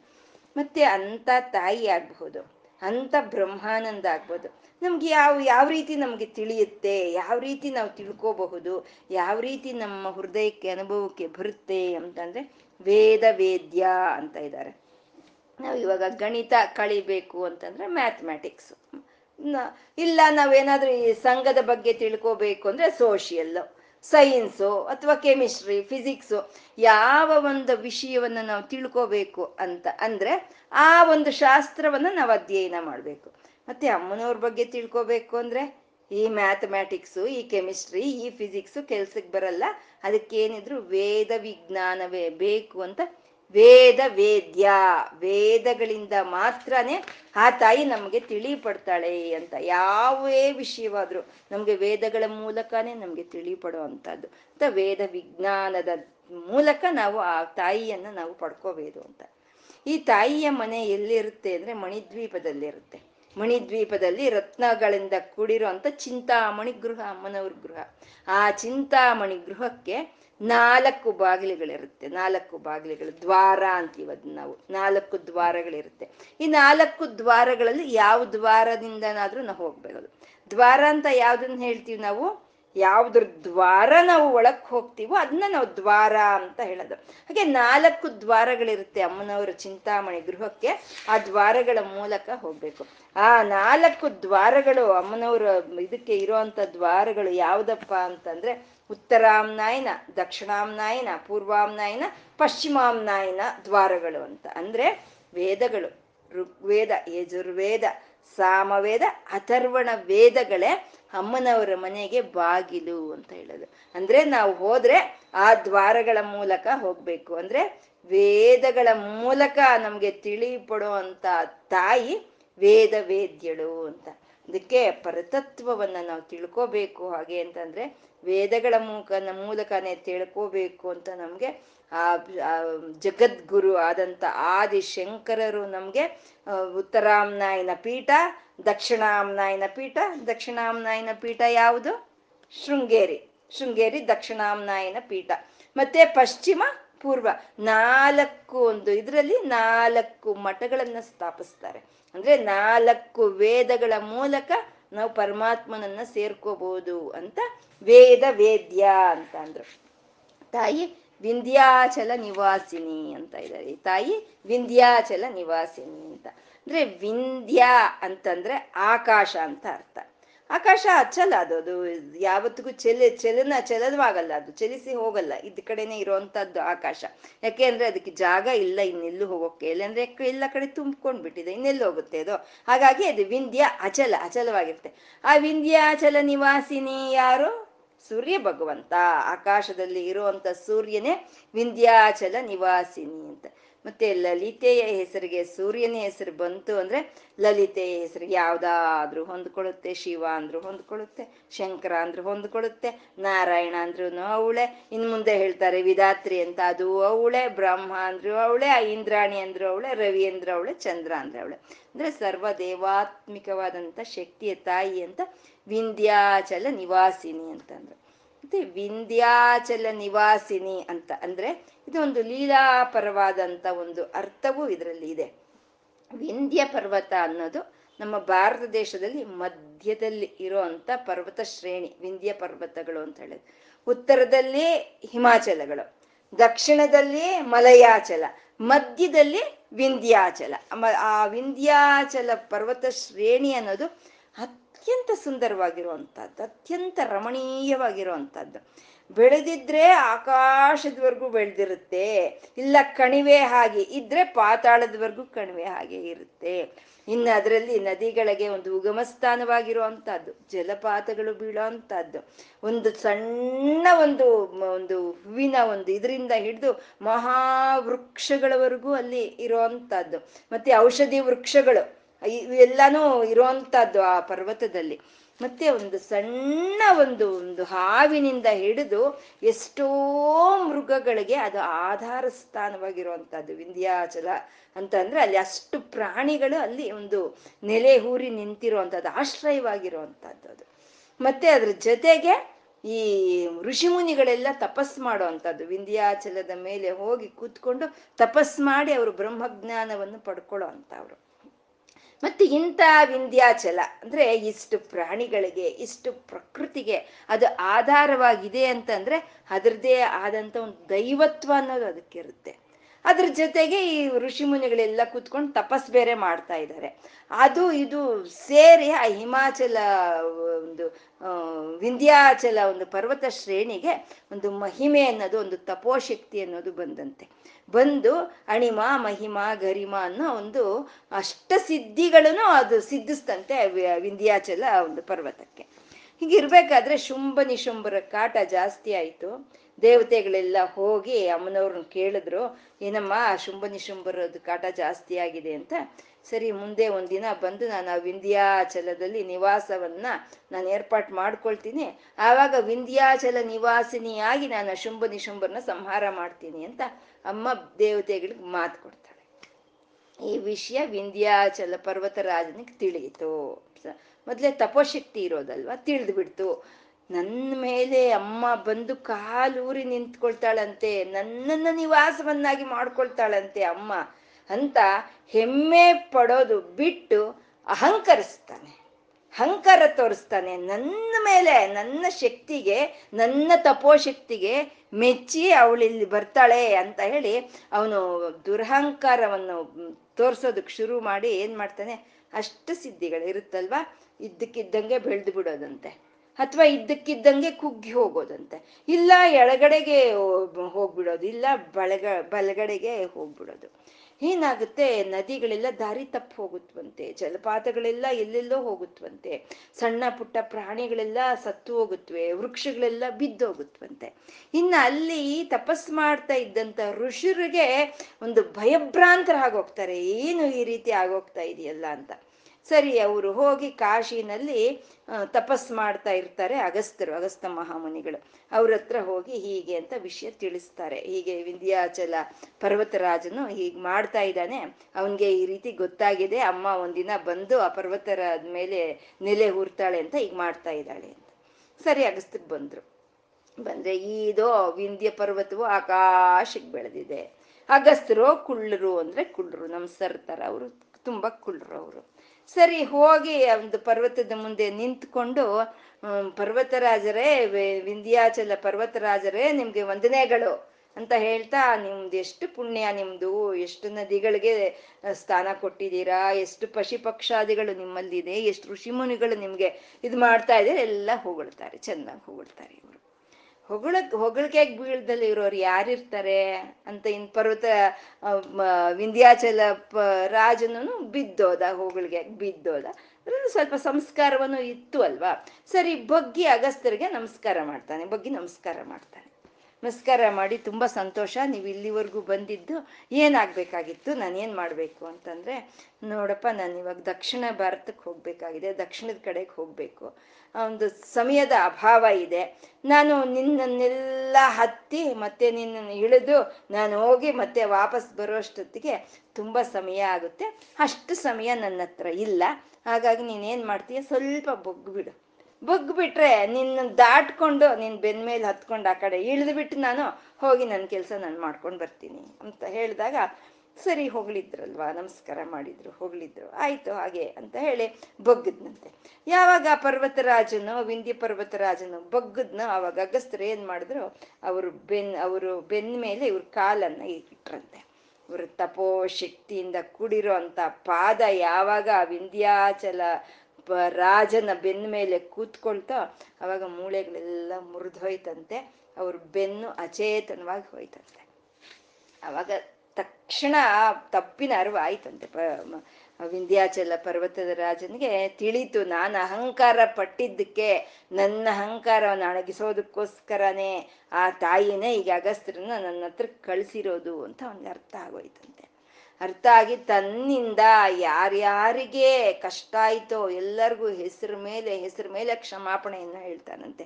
ಎಲ್ಲರೂ ಕ್ಷಮಿಸಿ ಕ್ಷಮಿಸಿ ಅಂತ ಹೇಳಿ ಆ ತಾಯಿಯನ್ನ ಕನಿಕರ ತೋರಿಸು ತಾಯಿ, ನಂದು ತಪ್ಪಾಯಿತು ನನ್ನ ತಪ್ಪಾಯಿತು ಬಾ, ಬಂದು ನನ್ನ ಮೇಲೆ ನೀನು ನಿವಾಸವನ್ನು ಇದು ಮಾಡ್ಕೊ ಅಂತ ಹೇಳಿ ಅದು ಅಗಸ್ತರಿಗೆ ಕ್ಷಮಾಪಣೆ ಹೇಳ್ಕೊಳ್ತಾರಂತೆ. ಕ್ಷಮಾಪಣೆ ಹೇಳ್ಕೊಂಡಾಗ ಆವಾಗ ತುಂಬಾ ಕನಿಕರ ಅಗಸ್ತರಿಗೆ. ಆವಾಗ ಅವ್ರ ಮಂತ್ರಶಕ್ತಿಯಿಂದ ಮತ್ತೆ ಅದಕ್ಕೆ ಒಂದು ಮೂಳೆಗಳೆಲ್ಲ ಸರಿ ಹೋಗಿ ನಿಂತ್ಕೊಳ್ಳೋ ಹಾಗೆ ಮಾಡ್ತಾರಂತೆ. ಇದು ವಿಂಧ್ಯಾಚ, ವಿಂಧ್ಯ ಪರ್ವತದ ಕತೆ ಆದ್ರೆ ಮತ್ತೆ ವಿಂಧ್ಯಾಚಲ ನಿವಾಸಿನಿಯ ಕತೆ ಒಂದಿರ್ಬೇಕಲ್ಲ. ಇದು ವಿಂಧ್ಯಾಚಲದ ಕತೆ. ಆ ನಿವಾಸಿನಿಯ ಕತೆ ಏನು ಅಂತಂದ್ರೆ ವಿಂಧ್ಯಾಚಲ ನಿವಾಸಿನಿ ಅಂದ್ರೆ ನಂದಾದೇವಿ ಅಂತ ಅವಳ ಹೆಸರು. ಅವಳಿಗೆ ಯಾಕೆ ನಂದಾದೇವಿ ಅಂತ ಹೆಸರು ಬಂತು ಅಂದ್ರೆ ಯಶೋದೆಗೂ ನಂದನಗೂ ಹುಟ್ಟಿದಂತ ಹೆಣ್ಣು ಮಗುನೇ ಈ ವಿಂಧ್ಯಾಚಲ ನಿವಾಸಿನಿ. ಅವಳ ಹೆಸರು ನಂದಾದೇವಿ ಅಂತ ಹೇಳೋದು. ಅಂದ್ರೆ ಕೃಷ್ಣನಿಗೆ ಬದಲಾಗಿ ಯಶೋದೆಗೆ ಹುಟ್ಟಿದ್ಲಲ್ಲ ಹೆಣ್ಣು ಮಗು. ಅದೇ ಈ ನಂದಾದೇವಿ, ಅದೇ ಈ ವಿಂಧ್ಯಾಚಲ ನಿವಾಸಿನಿ. ಕೃಷ್ಣ ಹುಟ್ಟಿದ ತಕ್ಷಣ ಬುಟ್ಟಿಲಿ ಇಟ್ಕೊಂಡ ವಸುದೇವನು ತಗೊಂಡೋಗಿ ಯಶೋದೆಯ ಪಕ್ಕದಲ್ಲಿ ಮಲಗಿಸಿ ಯಶೋದೆ ಪಕ್ಕದಲ್ಲಿ ಇದ್ದಂತ ಈ ಮಗುವನ್ನ ತಗೊಂಡು ಬಂದಿದ್ದು. ಬಂದಾಗ ಅವನು ಕಂಸ ಏನ್ ಮಾಡ್ತಾನೆ, ಹೆಣ್ಣ, ಗಂಡ ಏನು ನೋಡಲ್ಲ. ನೋಡ್ದಲೆ ಆ ಮಗುವನ್ನ ಎತ್ತಿ ಮೇಲಕ್ಕೆ ಹಾಕಿದಾಗ ಸಂಹಾರ ಮಾಡಬೇಕು ಅಂತ ಅದು ಯೋಗಮಾಯ ಆಗೋಗಿ ನೀನ್ ಎಷ್ಟು ಆಟ ಆಡಿದ್ರು ಇನ್ನದು ಆಗೋಯ್ತು. ನಿನ್ ಕಾಲ ಹತ್ರಕ್ಕೆ ಬಂದಿದೆ ನಿನ್ನ ಸಾಯಿ ಸಾಯಿಸೋನಲ್ಲಿ ಬೆಳೀತಾ ಇದ್ದಾನೆ ಅಂತ ಹೇಳಿ ಅಂತರ್ಧಾನವಾಗ್ತಾಳೆ ನಂದಾದೇವಿ.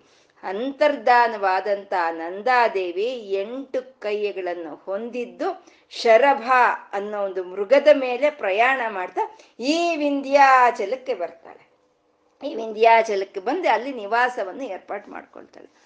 ಅದು ಅಗಸ್ತ್ರೇ ಒಂದು ಉಪಾಸನಾ ಮೂರ್ತಿಯನ್ನ ಅಲ್ಲಿ ಪ್ರತಿಷ್ಠಾಪನೆ ಮಾಡಿ ಆ ತಾಯಿಯನ್ನ ಬೇಡ್ಕೊಂಡು ನೀನು ಇಲ್ಲಿ ನಿವಾಸ ಏರ್ಪಾಟ್ ಮಾಡ್ಕೋ ಅಂತ ಅಗಸ್ತ್ರರು ಮಾಡೋ ಅಂತ ಒಂದು ಉಪಾಸನೆಗೆ ಮೆಚ್ಚಿ ಆ ತಾಯಿ ವಿಂಧ್ಯಾಚಲದ ಮೇಲಕ್ಕೆ ಬರ್ತಾಳೆ. ಅದು ವಿಂಧ್ಯಾಚಲ ನಿವಾಸಿನಿ ಅಂತ ಹೇಳಿದ್ದು. ಮತ್ತೆ ಈ ವಿಂಧ್ಯಾಚಲ ನಿವಾಸಿನಿ ಆಗಿ ಆ ತಾಯಿ ಭೂಲೋಕದ ಮೇಲೆ ತಾನು ಹಾಗೆ ಬಂದು ನೆಲೆ ಊರಿದ್ದು ಅಂದ್ರೆ ಮೊಟ್ಟ ಮೊದಲನೆಯ ಅವತಾರ ಇದು ವಿಂಧ್ಯಾಚಲ ನಿವಾಸಿನಿಯ ಒಂದು ರೂಪವೇ. ಹಾಗೆ ಬಂದು ಅಲ್ಲಿ ನೆಲೆ ಊರು ಅಂತ ತಾಯಿ ವಿಂಧ್ಯಾಚಲ ನಿವಾಸಿನಿ ಅಂತ. ಮತ್ತೆ ವಿಂಧ್ಯ ಅಂದ್ರೆ ಆಕಾಶ ಅಂತ ಹೇಳ್ಕೊಂಡ್ವಿ. ನಮ್ಮ ಆಜ್ಞಾ ಚಕ್ರದ ಮೇಲೆ, ಮೇಲ್ಗಡೆ ಇರೋ ಅಂತ, ಮೇಲ್ಗಡೆ ಕೂತಿದ್ದು ನಮ್ಮ ಶರೀರಕ್ಕೆ ಚೈತನ್ಯವನ್ನು ತುಂಬುತ್ತಾ ಇರೋ ಅಂತ ತಾಯಿನೇ ವಿಶ್ವಾದಿಕ ಅವಳೇ ಈ ವಿಶ್ವಕ್ಕೆಲ್ಲ, ಅಂದ್ರೆ ಈ ಶರೀರಕ್ಕೆಲ್ಲ ಮೇಲ್ಗಡೆ ಸಹಸ್ರಾರದಲ್ಲಿ ಕೂತಿದ್ದಾಳೆ ಅವಳು, ವಿಶ್ವಾದಿಕ. ಅವಳು ಯಾವ ರೀತಿ ತಿಳಿ ಪಡ್ತಾಳೆ ನಮ್ಗೆ? ವೇದಗಳಿಂದನೇ ತಿಳಿ ಏನಂತ ತಿಳಿ ಪಡ್ತಾಳೆ ಅವಳು ವಿಂಧ್ಯಾಚಲ ನಿವಾಸಿನಿ ಅಂದ್ರೆ ನಮ್ಮ ಸಹಸ್ರಾರದಲ್ಲಿ ಕೂತಿದ್ದು ನಮ್ಮ ಈ ಶರೀರಕ್ಕೆ ಚೈತನ್ಯವನ್ನು ಕೊಡ್ತಾ, ವರಗಳನ್ನು ಕೊಡ್ತಾ ಇರೋ ತಾಯಿ ಅವಳು ಅಂತ ನಮ್ಗೆ ಒಂದು ಅನುಭವಕ್ಕೆ ಬರುತ್ತೆ. ಈ ಅನುಭವ ನಮಗೆ ಬಂದಾಗ ಇದೇ ಬ್ರಹ್ಮಾನಂದವಾಗುತ್ತೆ. ಅದೇ ವಾರುಣೀಮದ ವಿಫಲ. ಅವಾಗ ನಾವು ವಿಹ್ವಲರಾಗ್ತೀವಿ ಅಂತ. ಬರ್ಬೇಕಷ್ಟೇ. ತಿಳ್ಕೊಂಡ್ರೆ ಅಲ್ಲ. ತಿಳ್ಕೊಂಡ್ರೆ ಬರಲ್ಲ. ಆ ಅನುಭವ ನಮಗೆ ಬಂದಾಗ ನಾವು ಆ ಮದದಿಂದ ವಿಹ್ವಲವನ್ನು ಹೊಂದುತ್ತೀವಿ. ಹಾಗೆ ತಾಯಿ ವಿಂಧ್ಯಾಚಲ ನಿವಾಸಿನಿ. ವಿಧಾತ್ರಿ ಅಂತ ಇದ್ದಾರೆ. ಅಮ್ಮ ವಿಧಾತ್ರಿ ಅಂತ. ವಿಧಾತ್ರಿ ಅನ್ನೋದು ಮತ್ತೆ ಬ್ರಹ್ಮದೇವ್ರ ಹೆಸ್ರೆ. ಮತ್ತೆ ಈ ತಾಯಿಗೆ ಅಂದ್ರೆ ಬ್ರಹ್ಮನ ಶಕ್ತಿ ಯಾವುದು? ತಾಯಿಯ ಶಕ್ತಿನೇ ಹಾಗಾಗಿ ಅಮ್ಮ ವಿಧಾತ್ರಿ ಅಂತ ಹೇಳೋದು. ಅಂದ್ರೆ ವಿಧಾತ್ರಿ ಅಂತಂದ್ರೆ ವಿಧಾತ ಅಂತಂದ್ರೆ ಬ್ರಹ್ಮದೇವ್ರಿಗೆ ಹೇಳ್ತೀವಿ. ಯಾಕೆ ಹೇಳ್ತಾ ಇದ್ದೀವಿ ಆ ವಿಧಾತ ಅನ್ನೋ ಹೆಸರು ಬ್ರಹ್ಮದೇವ್ರಿಗೆ ಯಾಕೆ ಬಂತು ಅಂದ್ರೆ ದಾತ ವಿಧಾತ ಅಂದ್ರೆ ವಿಧಿಗಳನ್ನ ಏರ್ಪಾಟ್ ಮಾಡಿದಾನೆ. ಈ ಪ್ರಪಂಚಕ್ಕಾಗ್ಬೋದು, ಈ ಪ್ರಾಣಿಗಳಿಗಾಗ್ಬೋದು, ಯಾರು ಒಂದು ವಿಧಿಗಳನ್ನ ಏರ್ಪಾಟ್ ಮಾಡಿದಾರೋ ಅವನೇ ವಿಧಾತ ಅಂತ ಹೇಳೋದು. ಇಲ್ಲ ಅಂದ್ರೆ ಮನುಷ್ಯರು ಮಾತಾಡ್ಬೇಕು, ಪಕ್ಷಿ ಹಾರ್ಬೇಕು, ಗಿಡ ನಿಂತಲ್ಲೇ ಇರ್ಬೇಕು ಸೂರ್ಯ ಚಂದ್ರಗಳ ಒಂದು ಅಸ್ತಮಾನ, ಉದಯಾಸ್ತಮಾನಗಳಾಗ್ಬೋದು, ಈ ಪ್ರಾಣಿಗಳು ಈಗೀಗೆ ಇರಬೇಕು ಅಂತ ವಿಧಿಗಳನ್ನ ಯಾರು ಏರ್ಪಾಟ್ ಮಾಡಿದ್ದಾರೆ? ನಾವ ಏರ್ಪಾಟ್ ಮಾಡಿದ್ದೀವಿ, ಇಲ್ಲ ಅಲ್ವಾ? ಅದನ್ನೆಲ್ಲ ಏರ್ಪಾಟ್ ಮಾಡಿ, ಆ ವಿಧಿಗಳನ್ನೆಲ್ಲ ಏರ್ಪಾಟ್ ಮಾಡಿರೋ ಅಂತ ಬ್ರಹ್ಮದೇವರು, ಅವರು ವಿಧಾತ. ಮತ್ತೆ ಬ್ರಹ್ಮದೇವ್ರಿಗೆ ಆ ವಿಧಿಯನ್ನು ಯಾರು ಕೊಟ್ಟಿದ್ದು? ನೀನ್ ಹೀಗಿರ್ಬೇಕು ನೀನ್ ಹೀಗಿರ್ಬೇಕು ಅಂತ ತಾಯಿ ಕೊಟ್ಟಿದ್ದ. ಹಾಗಾಗಿ ಅವಳು ವಿಧಾತ್ರಿ ಅಂತ ಹೇಳಿದ್ರು ಬ್ರಹ್ಮದೇವ್ರಿಗೆ ಸಹಿತ ಆ ವಿಧಿಗಳನ್ನ ಏರ್ಪಾಟ್ ಮಾಡೋ ಅಂತ ಶಕ್ತಿಯನ್ನ ಕೊಟ್ಟಂತ ತಾಯಿ ಅವಳು ವಿಧಾತ್ರಿ ಅಂತಂದ್ರು ವಿಧಾತ್ರಿ ಅಂದ್ರೆ ಪೋಷಣೆ ಮಾಡೋ ಅಂತ ಅವಳು. ಎಲ್ಲವನ್ನು ತನ್ನ ಹೆಗಲ ಮೇಲೆ ಹೊತ್ತು, ಭಾರವನ್ನು ಹೊತ್ತು ನಿಂತಿರೋ ಅಂತ ತಾಯಿ ಅವಳು ವಿಧಾತ ಅಂತ ಹೇಳೋದು ಮತ್ತೆ ವಿಧಾತ ಅಂದ್ರೆ ಕರ್ಮಫಲ ಪ್ರದಾತಳು ಇಲ್ಲ ಅಂದ್ರೆ ಒಬ್ರು ಶರೀರ ಹೀಗೆ ಇರುತ್ತೆ. ಇಬ್ ನಾವು ಮಾಡೋ ಅಂತ ಕಷ್ಟ ಒಂದೇ ರೀತಿ ಇರುತ್ತೆ. ಆದ್ರೆ ಒಬ್ರಿಗೆ ಒಂದ್ ರೀತಿ ಫಲ ಬರುತ್ತೆ, ಇನ್ನೊಬ್ರಿಗೆ ಇನ್ನೊಂದು ರೀತಿ ಫಲ ಬರುತ್ತೆ. ಯಾಕೆ ಅಂದ್ರೆ ಕರ್ಮಾನುಸಾರವಾಗಿ ಅವ್ರವ್ರು ಮಾಡಿದ ಕರ್ಮಕ್ಕೆ ಅನುಸಾರವಾಗಿ ಅವ್ರವ್ರಿಗೆ ಆ ಫಲಗಳನ್ನು ಕೊಡೋ ಅಂತ ತಾಯಿನೇ ವಿಧಾತ್ರಿ ಅಂತ ಹೇಳೋದು. ಅಂದ್ರೆ ನಾವು ಹೇಳ್ತಾ ಇರ್ತೀವಿ, ಏ ಹಣೆ ಬರ ಏನ್ ಮಾಡಕ್ಕಾಗುತ್ತೆ? ವಿಧಿ ವಿಧಿ ಬರಹ ನಾವೇನ್ ಮಾಡಕ್ಕಾಗುತ್ತೆ ಅಂತ ನಾವು ಹೇಳ್ತಾ ಇರ್ತೀವಿ. ಅಂದ್ರೆ ಆ ವಿಧಿ ಬರಹ ಬರ್ದಂತ ಬ್ರಹ್ಮನಿಗೂ ವಿಧಿಯನ್ನ ಬರ್ದಂತ ತಾಯಿ, ಅವಳು ವಿಧಾತ್ರಿ ಅಂತ. ಯಾಕೆಂದ್ರೆ ಕರ್ಮ ಮಾಡೋದಷ್ಟೇ ನಮ್ ಕೆಲ್ಸ. ಕರ್ಮಣ್ಯೇವಾಧಿಕಾರಸ್ಯ ಮಾ ಫಲೇಚು ಕದಾಚನ. ನಮ್ಗೆ ಅದರಿಂದ ಫಲ ಏನ್ ಬರುತ್ತೆ ಅನ್ನೋದು ನಮ್ಗೂ ತಿಳಿದು ಇಲ್ಲ. ಆ ಫಲದ ಮೇಲೆ ನಮ್ಗೆ ಅಧಿಕಾರವೂ ಇಲ್ಲ. ಮಾಡೋದಷ್ಟೇ ನಮ್ ಕೆಲ್ಸ ಇರೋ ಅಂಥದ್ದು ನಾವು ಮಾಡೋ ಕೆಲ್ಸಕ್ಕೆ ಏನ್ ಫಲ ಬರುತ್ತೋ ನಮ್ಗೇನ್ ತಿಳಿದಿದೆ ರೀ? ನಮ್ಗೇನ್ ತಿಳಿದಿದೆ? ನಾವೇನಿದ್ರು ನಾವು ಕಣ್ಣಿಗೆ ಕಾಣಿಸೋದಷ್ಟೇ ನಾವು ಕೇಳ್ತೀವಿ ಅಷ್ಟೇ. ಕಣ್ಣಿಗೆ ಕಾಣಿಸ್ದಲ್ಲಿ ಇರೋದು ಎಷ್ಟೋ ಇದೆ. ಯಾವ ಜೀವಿಯ ಕರ್ಮಕ್ಕೆ ತಕ್ಕಂತೆ ಫಲವನ್ನು ಕೊಡೋ ಅಂತ ಒಂದು ಶಕ್ತಿ ಆ ತಾಯಿಯಲ್ಲಿದೆ. ಮಗು ಇರುತ್ತೆ, ಓದ್ಕೊಳ್ತಾ ಇರುತ್ತೆ ಚೆನ್ನಾಗಿ. ಏನ್ ಮಾಡ್ತಾ ಇದೀಯಪ್ಪ? ಚೆನ್ನಾಗಿ ಓದ್ಕೊಳ್ತಾ ಇದ್ದೀನಿ. ಏನ್ ಮಾ, ಏನ್ ಮಾಡ್ತೀಯ ಅಂದ್ರೆ ಚೆನ್ನಾಗಿ ಓದ್ಕೊಂಡು ಡಿಗ್ರಿ ತಗೊಳ್ತೀನಿ. ಆಮೇಲೆ ಏನ್ ಮಾಡ್ತೀಯ? ಕೆಲ್ಸಕ್ಕೆ ಹೋಗ್ತೀನಿ. ಆಮೇಲೆ ಏನ್ ಮಾಡ್ತೀಯ? ಕೆಲ್ಸಕ್ಕೆ ಸೇರಿ ಏನ್ ಮಾಡ್ತೀಯ ಅಂದ್ರೆ ಕೋಟಿ ಕೋಟಿ ದುಡ್ಡು ಸಂಪಾದನೆ ಮಾಡ್ತೀನಿ. ಕೋಟಿ ಕೋಟಿ ದುಡ್ಡು ಸಂಪಾದನೆ ಮಾಡಿ ಏನ್ ಮಾಡ್ತೀಯ ಅಂದ್ರೆ ಚಾಕ್ಲೇಟ್ ತಗೊಳ್ತೀನಿ ಅನ್ನಂತೆ ಅವನು. ಕಷ್ಟಪಟ್ಟು ಓದಿ ಕೋಟಿ ಕೋಟಿ ದುಡ್ಡು ಸಂಪಾದನೆ ಮಾಡಿ ಅವ್ನು ತಗೊಳ್ಳೋ ಚಾಕ್ಲೇಟಾ? ಅಂದ್ರೆ ನಾವಷ್ಟೇ ಕೇಳ್ತೀವಿ. ಅಂದ್ರೆ ಏನು ಕೊಡ್ಬೇಕು? ನಾವು ಮಾಡೋ ಅಂತ ಕೆಲ್ಸಕ್ಕೆ, ಕರ್ಮಕ್ಕೆ ಫಲ ಏನ್ ಕೊಡ್ಬೇಕು ಅಂತ ತಿಳಿದಿರೋ ಅಂತ ತಾಯಿನೇ ಅವಳು ವಿಧಾತ್ರಿ ಅಂತ, ಅವಳು ವಿಧಾತ್ರಿ ಎಲ್ಲದಕ್ಕೂ ವಿಧಿಗಳನ್ನ ವಿಧಿಸಿದಾಳೆ. ಎಲ್ಲಾ ಜೀವಿಗಳಿಗೂ ಕರ್ಮ ಫಲವನ್ನು ಕೊಡ್ತಾ ಇರೋ ಅಂತ ತಾಯಿ ಅವಳು ವಿಶ್ವಾಧಿಕ, ವಿಶ್ವಕ್ಕೂ ಮೇಲ್ಗಡೆ ಇದ್ದಾಳೆ. ಅವಳು ಆ ಕರ್ಮ ಫಲಗಳನ್ನು ಕೊಡ್ತಾಳೆ ಅಂತ. ಮತ್ತೆ ಧರ್ಮವನ್ನು ವಿಧಿಸಿದಾಳೆ. ಪ್ರತಿ ಒಂದಕ್ಕೂ ಒಂದೊಂದು ಧರ್ಮವನ್ನು ವಿಧಿಸಿಡೋ ಅಂತ ತಾಯಿ ಅವಳು ವಿಧಾತ್ರಿ ಅಂತ. ಒಬ್ಬ ಮಲಗಿರ್ತಾನೆ. ಆ ಒಂದು ಬಿಸಿಲು ಕಾಲ ಒಂದು ಮನೆ ಮುಂದೆ ಮಲಗಿರ್ತಾನೆ. ಅವ್ನು ಚೆನ್ನಾಗಿ ನಿದ್ದೆ ಮಾಡೋನು. ಯಾವಾಗಲೂ ಅವ್ನಿಗೆ ನಿದ್ದೆ ಮಾಡಿದ್ರೆ ಬೆಳಗ್ಗೆವರೆಗೂ ಎಚ್ಚರ ಆಗ್ತಿರ್ಲಿಲ್ವಂತೆ. ಅವತ್ತೇನೋ ಎಚ್ಚರ ಆಗೋಯ್ತು. ಎಚ್ಚರ ಆಗಿ ಕಣ್ಬಿಟ್ಟು ನೋಡಿದ್ರೆ ಆಕಾಶ ಕಾಣಿಸ್ತಾ ಇದೆ. ಇವು ಆಕಾಶ ಕಾಣಿಸ್ತಾ ಇದೆ. ಇದು ಯಾವ್ದ್ರ ಮೇಲೆ ನಿಂತಿದೆ ಅಂತ ನೋಡಿದ್ರೆ ಯಾವುದು ಸ್ತಂಭಗಳು ಕಾಣಿಸ್ತಿಲ್ವಂತೆ ಅವನಿಗೆ. ಯಾವುದು ಆಧಾರ ಸ್ತಂಭಗಳು ಆಕಾಶಕ್ಕೆ ಕಾಣಲಿಲ್ಲ. ಸ್ವಲ್ಪ ನಿದ್ದೆ ಸಮಯ ಅಂದ್ರೆ ಅಜ್ಞಾನದ ಸಮಯ. ಅವಾಗ ಒಂದು ಸ್ವಲ್ಪ ನಮ್ಗೆ ಸತ್ಯ ಏನೋ ಅರ್ಥ ಆಗಲ್ಲ. ಭಯ ಆಗೋದು ಜಾಸ್ತಿ. ಅವನಿಗೆ ಭಯ ಆಗೋಕೆ ಶುರುವಾಗೋಯ್ತು. ಇದೇನಪ್ಪ ಇದು? ಆಕಾಶ ಕಾಣಿಸ್ತಾ ಇದೆ, ಆಕಾಶ ಇದೆ ಮೇಲೆ. ಅದನ್ನ ಹೊತ್ತಿ ನಿಂತಿರೋ ಸ್ತಂಭಗಳು ಯಾವುದು ಕಾಣಿಸ್ತಾನೆ ಇಲ್ವಲ್ಲ? ಆಕಾಶ ನನ್ನ ಮೇಲೆ ಬಿದ್ದೋದ್ರೆ ಏನ್ ಮಾಡ್ಲಿ ನಾನು? ಅನ್ಕೊಂಡು ಅವನೇನ್ ಮಾಡ್ದ? ಓಡೋಕ್ ಶುರುವಾದ್ನಂತೆ. ಆಕಾಶ ನೋಡೋದು, ಓಡೋದು. ಆಕಾಶ ನೋಡೋದು, ಓಡೋದು ಶುರು ಮಾಡಿದ್ನಂತೆ. ಮಾಡಿದ್ರೆ ಎದುರುಗಡೆ ಒಬ್ಬ ಸನ್ಯಾಸಿಗಳು ಬಂದ್ರು. ಎಲ್ಲಿಗೆ ಹೊಡ್ತಾ ಇದೀಯಪ್ಪ ಈ ಅರ್ಧ ರಾತ್ರಿ ಅಂತ ಅಂದ್ರೆ ಆಕಾಶ ಇಲ್ದಲೇ ಇರೋ ಕಡೆಗೆ ಹೋಗ್ ಓಡ್ ಓಡೋಗ್ತಾ ಇದ್ದೀನಿ ಯಾಕೆಂದ್ರೆ ಈ ಆಕಾಶ ಅನ್ನೋದು ಮೇಲ್ಗಡೆ ಇದೆ. ಅದಕ್ಕೆ ಯಾವುದೋ ಆಧಾರ ಸ್ತಂಭಗಳು ಕಾಣಿಸ್ತಾ ಇಲ್ಲ. ಅದು ಬಿದ್ದೋಗುತ್ತೋ ಏನೋ ನನ್ನ ಮೇಲೆ ಅಂತ ಓಡೋಗ್ತಾ ಇದ್ದೀನಿ ಅಂತ ಅಂದ್ರೆ ಸನ್ಯಾಸಿ ನಿಲ್ಸಿ ಹೇಳಿದ್ನಂತೆ, ಈ ಆಕಾಶ ಅನ್ನೋದು ಧರ್ಮವನ್ನ ಆಚರಿಸುವಂತ ಧರ್ಮಾತ್ಮರನ್ನ ಆಧರಿಸ್ಕೊಂಡು ಅದಲ್ಲಿದೆ ಅಂತ ಹೇಳಿದ್ರಂತೆ. ಧರ್ಮವನ್ನು ಯಾರು ಆಚರಿಸ್ತಾ ಇದ್ದಾರೋ ಅಂತ ಧರ್ಮಾತ್ಮರನ್ನ ಆಧಾರವನ್ನಾಗಿ ಮಾಡಿಕೊಂಡು ಆಕಾಶ ಅದು ಅಲ್ಲಿದೆ ಅಲ್ಲಿ ಬಿದ್ದೋಗಲ್ಲ ಎಂತ ಮಾತು ನೋಡ್ರಿ, ಇದೆ ಧರ್ಮ ಅಂದ್ರೆ ಅವ್ರವ್ರ ಕೆಲಸ ಅವ್ರವ್ರು ಮಾಡೋದು. ಅವ್ರವ್ರ ಕೆಲಸ ಅವ್ರವ್ರು. ಅವ್ರವ್ರ ಕೆಲಸ ಅವ್ರವ್ರು ಈ ಪ್ರಕೃತಿಯಲ್ಲಿ ಮಾಡ್ತಾ ಇದ್ರೆ ಆಕಾಶ ಎಲ್ಲಿ ಬಿದ್ದೋಗುತ್ತೆ?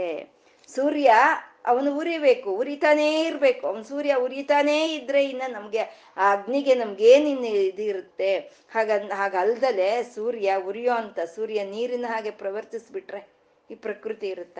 ಆ ನೀರು ನಾನೆಲ್ಲೂ ಕದ್ಲಲ್ಲಪ್ಪ, ಭೂಮಿ ತರ ನಾನು ಸುಮ್ಮನೆ ಇರ್ತೀನಿ ಅಂದ್ಬಿಟ್ರೆ ಇರುತ್ತಾ? ಹಾಗೆ ಪ್ರತಿ ಒಂದಕ್ಕೂ ಒಂದು ಒಂದು ಒಂದು ಧರ್ಮ ಅಂತ ಇದೆ. ಅದನ್ನೇ ಸತ್ಯ ಧರ್ಮಗಳು ಅಂತ ಹೇಳ್ತೀವಿ. ಅಂದ್ರೆ ಯಾವತ್ತಿಗೂ ಬಿಟ್ಟು ಹೋಗ್ದಲೇ ಇರುವಂತ ಧರ್ಮಗಳು ಇವು. ಇವನ್ನ ಸತ್ಯ ಧರ್ಮಗಳು ಅಂತ ಹೇಳ್ತೀವಿ. ಈ ಸತ್ಯ ಧರ್ಮಗಳೇ ಆಕಾಶವನ್ನ ಅಲ್ಲಿ ನಿಲ್ಲಿಸ್ತಾ ಇದೆ ಅಂತಂದ್ರೆ ಅದ್ರ ಕೆಲಸ ಅದು ಮಾಡೋದು, ಅದ್ರ ಕೆಲಸ ಅದು ಮಾಡೋದು. ಆ ರೀತಿ ಧರ್ಮಗಳನ್ನ ಕೊಟ್ಟಿರೋ ಅಂತ ತಾಯಿ ವಿಧಾತ್ರಿ ವೇದ ಜನನಿ ಅಂತ ಇದ್ದಾರೆ. ವೇದ ಜನನಿ ಅಂದ್ರೆ ನಮ್ಗೆಲ್ಲ ವಿಷಯಗಳು, ಯಾವ ವಿಷಯಗಳಾದ್ರೂ ಸರಿ ನಮ್ಗೆ ತಿಳಿಬೇಕು, ಆ ಜ್ಞಾನ ನಮ್ಗೆ ಬರಬೇಕು ಅಂತಂದ್ರೆ ವೇದಗಳನ್ನ ವೇದಗಳನ್ನ ಆಧರಿಸ್ಕೊಂಡಿರುವಂತ ಇತಿಹಾಸಗಳು ಪುರಾಣಗಳಿಂದಾನೇ ನಮ್ಗೆಲ್ಲ ವಿಷಯಗಳು ತಿಳಿಯುತ್ತೆ.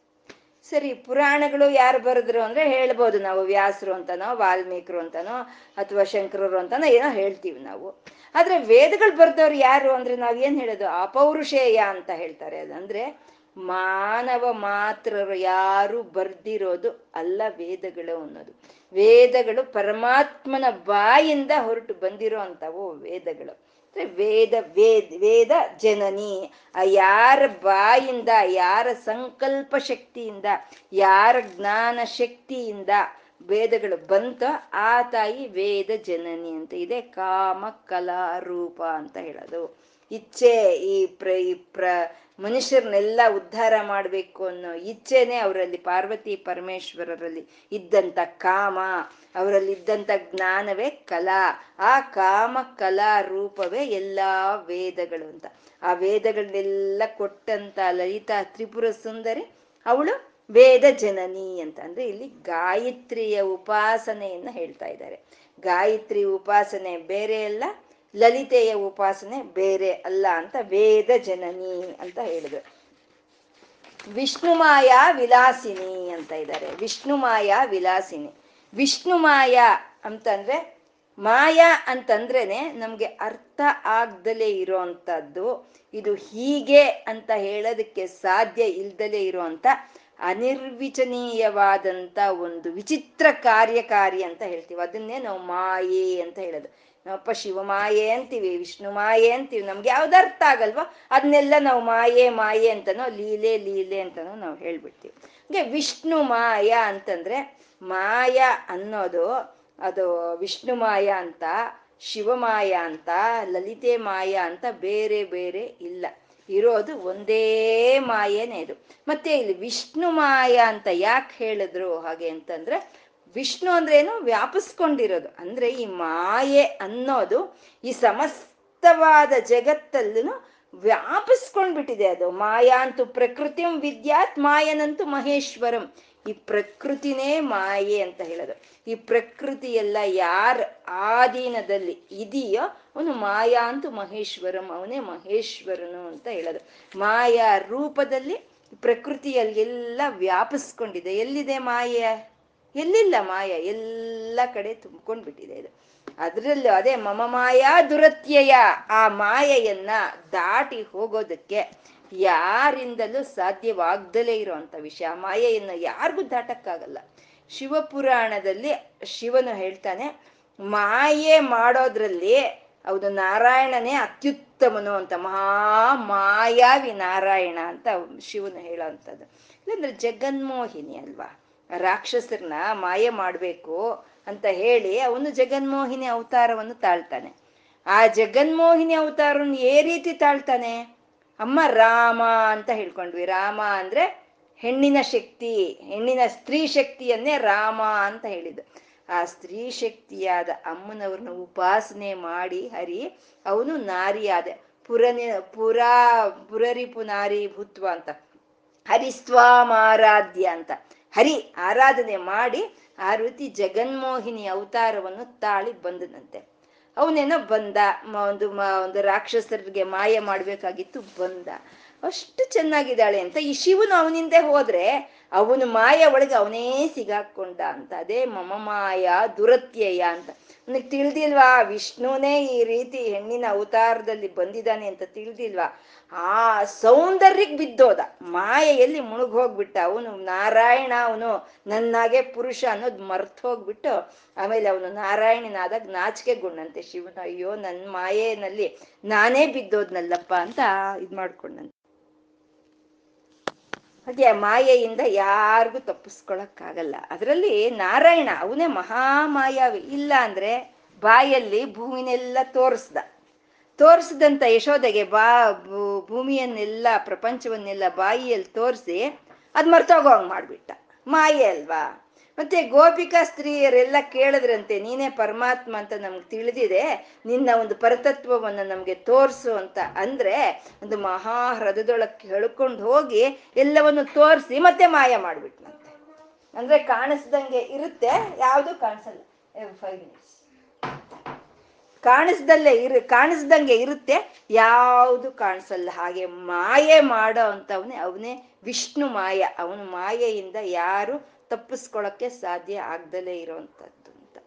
ಮತ್ತೆ ಭೂ, ಹೊಟ್ಟೆಯಲ್ಲಿ ಇರ್ಬೇಕಾದ್ರೆ ಮಗು ಅಂದ್ಕೊಳುತ್ತಂತೆ ಜನ್ಮ, ಜನ್ಮಗಳಿಂದ ನಾನು ಮಾಡಬಾರ್ದು ಏನೇನೋ ಕೆಲ್ಸಗಳು ಮಾಡ್ಕೊಂಡು ಬಂದಿದ್ದೀನಿ, ಈ ಹೊಟ್ಟೆ ಗರ್ಭವಾಸದಲ್ಲಿ ಸಂಕಟ ಅನುಭವಿಸ್ತಾ ಇದ್ದೀನಿ, ಈ ಭೂಮಿಗೆ ಹೋದ್ಮೇಲೆ ಇನ್ನು ನಾನು, ಮತ್ತೆ ಇನ್ನು ನಾನು ಯಾವ ಇದಕ್ಕೂ ಹೋಗ್ಬಾರ್ದು ಅಂತ ಅನ್ಕೊಳುತ್ತಂತೆ ಭೂಮಿ ಸ್ಪರ್ಶ ಆದ ತಕ್ಷಣ ಮಾಯೆ, ಮಾಯೆಯಲ್ಲಿ ಮುಳುಗೋಗ್ಬಿಡ್ತು ಹೋಗಿ ಅಂತ. ಮತ್ತೆ ಈ ತಾಯಿನೋ, ಆ ಹೊಟ್ಟೆ ಒಳಗೆ ಆ ಮಗು ಬೀಳ್ತಿದ್ದಾಗೆ ಅದು ಏನು ಅಂತ ಗೊತ್ತಿಲ್ಲ. ಅವ್ರು ಹೇಳೋದೇ ಇಲ್ಲ ಡಾಕ್ಟರ್ ಹೇಳೋದೇ ಇಲ್ಲ, ಇನ್ನೂ ಒಂದು ತಿಂಗಳು ಕಾಯಬೇಕು ಅಂತ ಹೇಳ್ತಾರೆ. ಅದು ಒಂದು ಮರಳಿನಷ್ಟು ಇರೋದಿಲ್ಲ ಅದು. ಆವಾಗಲೇ ಎಷ್ಟು ಎಚ್ಚರಿಕೆ ತಗೋಬೇಕು, ಅಷ್ಟು ಎಚ್ಚರಿಕೆ. ಅದೇನು ಗೊತ್ತಿಲ್ಲ. ಮಗುನೋ ಗೊತ್ತಿಲ್ಲ ಇಲ್ವೋ ಗೊತ್ತಿಲ್ಲ, ಹೆಣ್ಣೋ ಗೊತ್ತಿಲ್ಲ, ಗಂಡೋ ಗೊತ್ತಿಲ್ಲ. ಅದಕ್ಕೇನು ಎಚ್ಚರಿಕೆ ತಗೊಳ್ಳೋದೇನು ಅದು ಏನು ತಿಂದ್ರೆ ಅದಕ್ಕೆ ಒಳ್ಳೇದು ಅಂತ ಯೋಚನೆ ಮಾಡೋದನು. ಹೇಗೆ ನಡೆಯಾಡಿದ್ರೆ ಅದರ, ಅದ್ರ ಕ್ಷೇಮವಾಗಿರುತ್ತೆ ಅಂತ ನೋಡೋದೇನು? ಇದೆ ಅಲ್ವಾ ಮಾಯೆ ಅಂತ ಹೇಳೋದು. ಅಂದರೆ ಈ ಮಾಯೆ ಇದ್ರೇನೆ ಈ ಜಗತ್ತು ಅನ್ನೋದು ನಡೆಯೋ ಅಂಥದ್ದು. ಹಂಗೆ ಮಾಯೆಯಿಂದ ಮುಚ್ಚಿಬಿಟ್ಟಿದ್ದಾಳೆ ಈ ತಾಯಿ ಎಲ್ಲ ಕಡೆ ಅಂತ ಅವಳು ವಿಷ್ಣು ಮಾಯ ಅಂತ ಹೇಳ್ತಾ ವಿಲಾಸಿನಿ ಅಂತ ಹೇಳಿದ್ರು. ಅಂದ್ರೆ ಮಾಯೆ ಇದ್ರೆ ಇಲ್ಲ, ಆ ಮಾಯೆಯ ಮುಸುಗನ್ನು ಹಾಕ್ಬೇಕಲ್ವಾ ಎಲ್ಲರ ಮೇಲೆ? ಆಗ ಆ ಮಾಯೆಯ ಮುಸುಗನ್ನು ಹಾಕ್ತಾ ಇರುವಂತ ಶಕ್ತಿನೇ ಅವಳು ವಿಲಾಸಿನಿ ಅಂತ ಹೇಳ್ತಾರೆ. ವಿಷ್ಣು ಮಾಯೆಯನ್ನ ಇಲ್ಲಿ ವಿನ್ಯಾಸ ಮಾಡ್ತಾ ಇದ್ದಾಳೆ. ಅವಳು ಅವಳು ಪ್ರದರ್ಶಿಸ್ತಾ ಇದ್ದಾಳೆ ಆ ಮಾಯೆಯನ್ನ ಅಂತ ವಿಷ್ಣು ಮಾಯ ವಿಲಾಸಿನಿ ಅಂತಂದ್ರು. ವಿಲಾಸಿನಿ ಅಂತ ಹೇಳೋದು ನಾಟ್ಯಶಾಸ್ತ್ರದಲ್ಲಿ ಹೇಳೋವಂಥ ಪದ ಈ ವಿನ್ಯಾಸಿನಿ ಅಂತ ಹೇಳೋದು. ವಿನ್ಯಾಸ ಅಂತ ಹೇಳ್ತಾರೆ. ಅಂದ್ರೆ ಆ ನರ್ತಕಿ ಇದನ್ನೇ ಹಾವಭಾವಗಳು ಅಂತ ಹೇಳ್ತಾರೆ. ಆ ನರ್ತಕಿ ಏನ್ ಮಾಡ್ತಾಳೆ? ಅಲ್ಲಿ ತೋರಿಸ್ಬೇಕಾಗಿರುವಂತ ರಸಗಳು, ನವರಸಗಳಿರುತ್ತೆ. ಶೃಂಗಾರ ರಸವೋ ಶಾಂತಿ ರಸವೋ ಕೋಪ ರಸವೋ ಬೀಬಿಸ ಏನೋ ತೋರಿಸ್ಬೇಕಾಗಿರುತ್ತೆ. ಅದನ್ನ ಭಾವ ಅಂತ ಹೇಳ್ತೀವಿ ನಾವು. ಆ ಭಾವನೆಯನ್ನ ವಿಧ ವಿಧವಾದ ಮುದ್ರೆಗಳಿಂದ ತೋರಿಸ್ತಾಳೆ. ಅದನ್ನೇ ಹಾವಭಾವ ಅಂತ ಹೇಳ್ತೀವಿ. ಅಂದ್ರೆ ಅದನ್ನ ತೋರಿಸ್ತಾಳೆ. ಅದೇನು ಅವಳು ಸಹಜವಾದಂತ ಒಂದು ಸ್ವಭಾವ ಅಲ್ಲ. ಆ ಸಮಯಕ್ಕೆ ಅದು ವಿನ್ಯಾಸವನ್ನು ತೋರಿಸ್ತಾಳೆ. ಹಾಗೆ ಮಾಯಾತೀತನಾದಂಥ ಮಹೇಶ್ವರನು ಅವನು ಈ ಮಾಯೆಯನ್ನು ತಾನು ಪ್ರದರ್ಶಿಸ್ತಾ ಇದ್ದಾನೆ. ಈ ಪ್ರಪಂಚ ಪೂರ್ತಿ ಆ ಮಾಯೆಯನ್ನ ಪ್ರದರ್ಶಿಸ್ತಾ ಇದ್ದಾನೆ ಅಂತ. ನಾವು ಪ್ರದರ್ಶಿಸ್ತೀವಿ. ನಮ್ ಕೋಪ ಬಂದ್ರೆ ಒಬ್ಬೊಬ್ರು ಒಂದೊಂದು ರೀತಿ ಆಡ್ತೀವಿ. ಸಂತೋಷ ಬಂದ್ರೆ ಒಬ್ಬೊಬ್ರು ಒಂದೊಂದು ರೀತಿ ಆಡ್ತೀವಿ. ಪ್ರಾಣಿಗಳು ಅದ್ರ ಕೋಪ ತಾಪಗಳನ್ನ ಅದ್ರ ಒಂದು ಪ್ರೀತಿಯನ್ನ ಕ, ಒಂದು ಪ್ರಾಣಿಗಳು ತೋರಿಸುತ್ತೆ. ಮತ್ತೆ ವೃಕ್ಷಗಳು, ಗಿಡಗಳು, ಹೂವುಗಳು ಪ್ರತಿ ಒಂದು ಅದ್ರ ಭಾವನೆಯನ್ನ ತೋರಿಸ್ತಾ ಇದೆ. ಅಂದ್ರೆ ಆ ಭಾವನೆಯನ್ನ ತೋರಿಸೋ ಅಂತ ಶಕ್ತಿಯೇ ವಿಲಾಸಿನಿ ಶಕ್ತಿ ಅಂತ ಹೇಳೋದು. ಇಲ್ಲಾಂದ್ರೆ ಯಾವ ಯಾವ ರೀತಿ ತೋರಿಸ್ತಾ ಇದ್ದೀವಿ ನಾವು? ತೋರಿಸ್ತೆ ಕೆಲವರು ಇರ್ತಾರೆ, ಭಾವನೆ ತೋರಿಸೋದಕ್ಕೆ ಬರಲ್ಲ. ಅಂದ್ರೆ ಅವರಲ್ಲಿ ಆ ವಿಲಾಸಿನಿ ಶಕ್ತಿ ಅನ್ನೋದು ಕಮ್ಮಿ ಆಗಿದೆ ಅಂತ. ಆ ರೀತಿ ನಮ್ಮಲ್ಲಿ ನಮಗೆ ಬರುವಂತ ಭಾವನೆಗಳನ್ನ ನಾವು ಆಚೆ ಪ್ರಕಟಿಸೋ ಅಂತ ಒಂದು ಶಕ್ತಿಯನ್ನ ವಿಲಾಸಿನಿ ಅನ್ನೋದು, ಆ ವಿಷ್ಣು ಮಾಯೆಯನ್ನ ವಿನ್ಯಾಸ ಮಾಡ್ತಾ ಇದ್ದಾಳೆ ಈ ಪ್ರಕೃತಿಯಲ್ಲಿ ಆ ತಾಯಿ ಅಂತ ವಿಲಾಸಿನಿ ಅಂತ ಹೇಳಿದ್ರು. ವಿಲಾಸಿನಿ ಅಂತ ಅಂದ್ರೆ ಮಾಯಾ ಸ್ವರೂಪಿಣಿ ಅಂತ ಹೇಳ್ಕೊಂಡ್ರು. ಅಂದ್ರೆ ನಾವು ಯಾವುದಾದ್ರೂ ಒಂದು ಸಿದ್ಧಿಯನ್ನ ಪಡ್ಕೋಬೇಕು ಅಂತ ಉಪಾಸನೆಯನ್ನು ಶುರು ಮಾಡಿದಾಗ ಈ ವಿಲಾಸಿನಿ ಸಹಸ್ರಾರದಲ್ಲಿ ಇರ್ತಾಳಂತೆ, ಕಾವಲಾಗಿರ್ತಾಳಂತೆ. ನಮ್ಮ ಧ್ಯಾನ, ನಮ್ಮ ಸಿದ್ಧಿ ಅಲ್ಲಿಗೆ ಹೋಗ್ತಾ ಇದ್ದಂಗೆ ನಮ್ಗೇನೇನೋ ತೋರಿಸ್ತಾಳಂತೆ. ತಗೋ ಇದು ತಗೋ ಅದ್ ತಗೋ ನಚಿಕೇತನ್ಗೆ ಯಮ ತೋರಿಸ್ದಂಗೆ ಏನೇನೋ ತೋರಿಸ್ತಾಳಂತೆ. ನಾವದನ್ನ ತಗೊಂಡ್ವಾ, ವಾಪಸ್ ಬರ್ತೀವಿ. ಇಲ್ಲಮ್ಮ, ವಿಲಾಸಿನಿ, ನಿನ್ ಮಾಯಾ ಸ್ವರೂಪಿಣಿ ಅಂತ ನಮಸ್ಕಾರ ಮಾಡಿದ್ರೆ ಒಳಗ್ ಕಳಿಸ್ತಾಳಂತೆ ಅವಳಾಗ ಇದನ್ನೇ ಹೇಳೋದು ನಮ್ಮ ಋಷಿ ಮುನಿಗಳು ತಪಸ್ ಮಾಡ್ತಾ ಇದ್ರೆ ರಂಬೆ ಬಂದ್ಲು, ಊರ್ವಶಿ ಬಂದ್ರು, ಮೇನಕೆ ಬಂದ್ರು, ಇದೇ. ಅವರು ತಪಸ್ ಮಾಡಿದ್ದು ಬ್ರಹ್ಮಜ್ಞಾನಕ್ಕಾಗಿ. ಅವ್ರ ಪರೀಕ್ಷೆ ಮಾಡೋದಕ್ಕೆ ಬಂದಿದ್ದು ರಂಭ ಊರ್ವಶಿ, ಮೇನಿಕೆ ಇರೋ ಹಾಗೆ ನಮ್ಮನ್ ಪರೀಕ್ಷೆ ಮಾಡ್ತಾಳೆ ಆ ತಾಯಿ ವಿಲಾಸಿನಿ. ನಿನ್ಗೆ ಎಷ್ಟು ಭಕ್ತಿ ಇದೆ, ಎಷ್ಟು ಸಾಧನೆ ಇದೆ, ಎಷ್ಟು ಶ್ರದ್ಧೆ ಇದೆ ಅಂತ ಪರೀಕ್ಷೆ ಮಾಡ್ತಾಳಂತೆ. ಯಾಕೆಂದ್ರೆ ಒಂದು ಕಾಲೇಜಲ್ಲಿ ಓದು, ಓದ್, ಓದ್ಕೊಳ್ಬೇಕಾದ್ರೆ ನಾವು ಎಷ್ಟು ತಿಳ್ ನಮ್ಗೊಂದು ಸರ್ಟಿಫಿಕೇಟ್ ಕೊಡ್ಬೇಕಲ್ವಾ ಅವರು? ಒಂದು ಬ್ಯಾ, ಒಂದು ಡಿಗ್ರಿ ಸರ್ಟಿಫಿಕೇಟ್ ಕೊಡ್ಬೇಕಂದ್ರೆ ಪರೀಕ್ಷೆ ಇಡ್ತಾರೆ. ಅಂದ್ರೆ ಆ ಸರ್ಟಿಫಿಕೇಟ್ಗೋಸ್ಕರ ಆ ಪರೀಕ್ಷೆ. ಹಾಗೆ ನಮ್ಗೆ ಬ್ರಹ್ಮಜ್ಞಾನ ಅನ್ನೋ ಸರ್ಟಿಫಿಕೇಟ್ ಕೊಡೋದಕ್ಕೋಸ್ಕರ ನಮ್ಗೆ ಪರೀಕ್ಷೆ ಕೊಡೋ ಕೊಡೋ ಅಂತ ತಾಯಿ ವಿಲಾಸಿನಿ ಅಂತ ಹೇಳೋದು. ಇಲ್ಲಾಂದ್ರೆ ರಾವಣಾಸರ ಆತ್ಮಲಿಂಗಕ್ಕಾಗಿ ಹೋಗಿ ಎಷ್ಟು ಸಲಿ ಅವನೇನೇನೋ ಕೇಳಿ ವಾಪಸ್ ಬಂದ ಅಲ್ವಾ? ಕೊನೆಗೆ ಪಾರ್ವತಿನೇ ಕೇಳ್ತಾನೆ. ಆತ್ಮಲಿಂಗವನ್ನು ಕೇಳೋದು ಮರೀತಾನೆ. ಅದು ವಿಲಾಸಿನಿ. ಆ ರೀತಿಯ ಮಾಯೆಯಲ್ಲಿ ಮುಳುಗಿಸ್ಬಿಡೋ ಅಂತ ತಾಯಿ ವಿಲಾಸಿನಿ ಅಂತ. ತಿಳ್ಕೊಂಡ್ವಾ? ತಾಯಿ, ನಾವ್ ಅನ್ಕೊಳ್ತಾ ಇದ್ವಿ, ಏನ್ ಮಾಯೆ ಬಂದಿತ್ತೋ ಏನೋ ನನ್ಗೆ ಮಾಡ್ಬಿಟ್ಟೆ ಅಂತ ನಾವ್ ಅನ್ಕೊಳ್ತಾ ಇರ್ತೀವಲ್ವಾ? ಈ ಮಾಯೆ ನಮ್ಮ ಮೇಲೆ ಒಂದು ಅದನ್ನ ವ್ಯಾಪಿಸ್ಬಿಟ್ಟು ಈ ರೀತಿ ವಿಲಾಸನೆ, ವಿಲಾಸಿಸ್ತಾ ನಮ್ಮ ಕೈಯಲ್ಲಿ ಆ ಮಾಯೆಯನ್ನ ಪ್ರಕಟಿಸುವಾಗ ಮಾಡ್ತಾ ಇರುವಂತ ತಾಯಿ ಅವಳು ವಿಲಾಸಿನಿ. ಅವಳಿಂದಾನೇ ನಾವು ಈ ರೀತಿ ನಡ್ಕೊಳ್ತಾ ಇದ್ದೀವಿ. ಅನ್ನೋ ತಿಳ್ಕೊಂಡು ನಾವು ಈ ನಾಮಗಳು ಹೇಳ್ಕೊಂಡು ನಾವು, ಅಮ್ಮ, ತಾಯಿ, ಮಾಯೆಯೊಳಗೆ ಮುಗಿಸ್ಬೇಡ ತಾಯಿ ನನ್ನನ್ನ ಅಂತ ನಾವು ಕೇಳ್ಕೊಂಡ್ರೆ, ಓಹೋ ನಿಮ್ಗೆ ಅರ್ಥ ಆಗೋಯ್ತ? ನಾನು ಯಾರು ಅಂತ? ನನ್ನ ಅರ್ಥ ಆದ್ಮೇಲೆ ಇನ್ಯಾಕೆ ಮಾಯೆ? ಇವಾಗ ಮಗುಗೆ ಅಮ್ಮ ಹಾಕೊಳ್ಳುತ್ತೆ ಮುಸುಗ ಹಾಕ್ಕೊಂಡು ನಾನು ಯಾರು ಹೇಳು ಅನ್ನತ್ತೆ.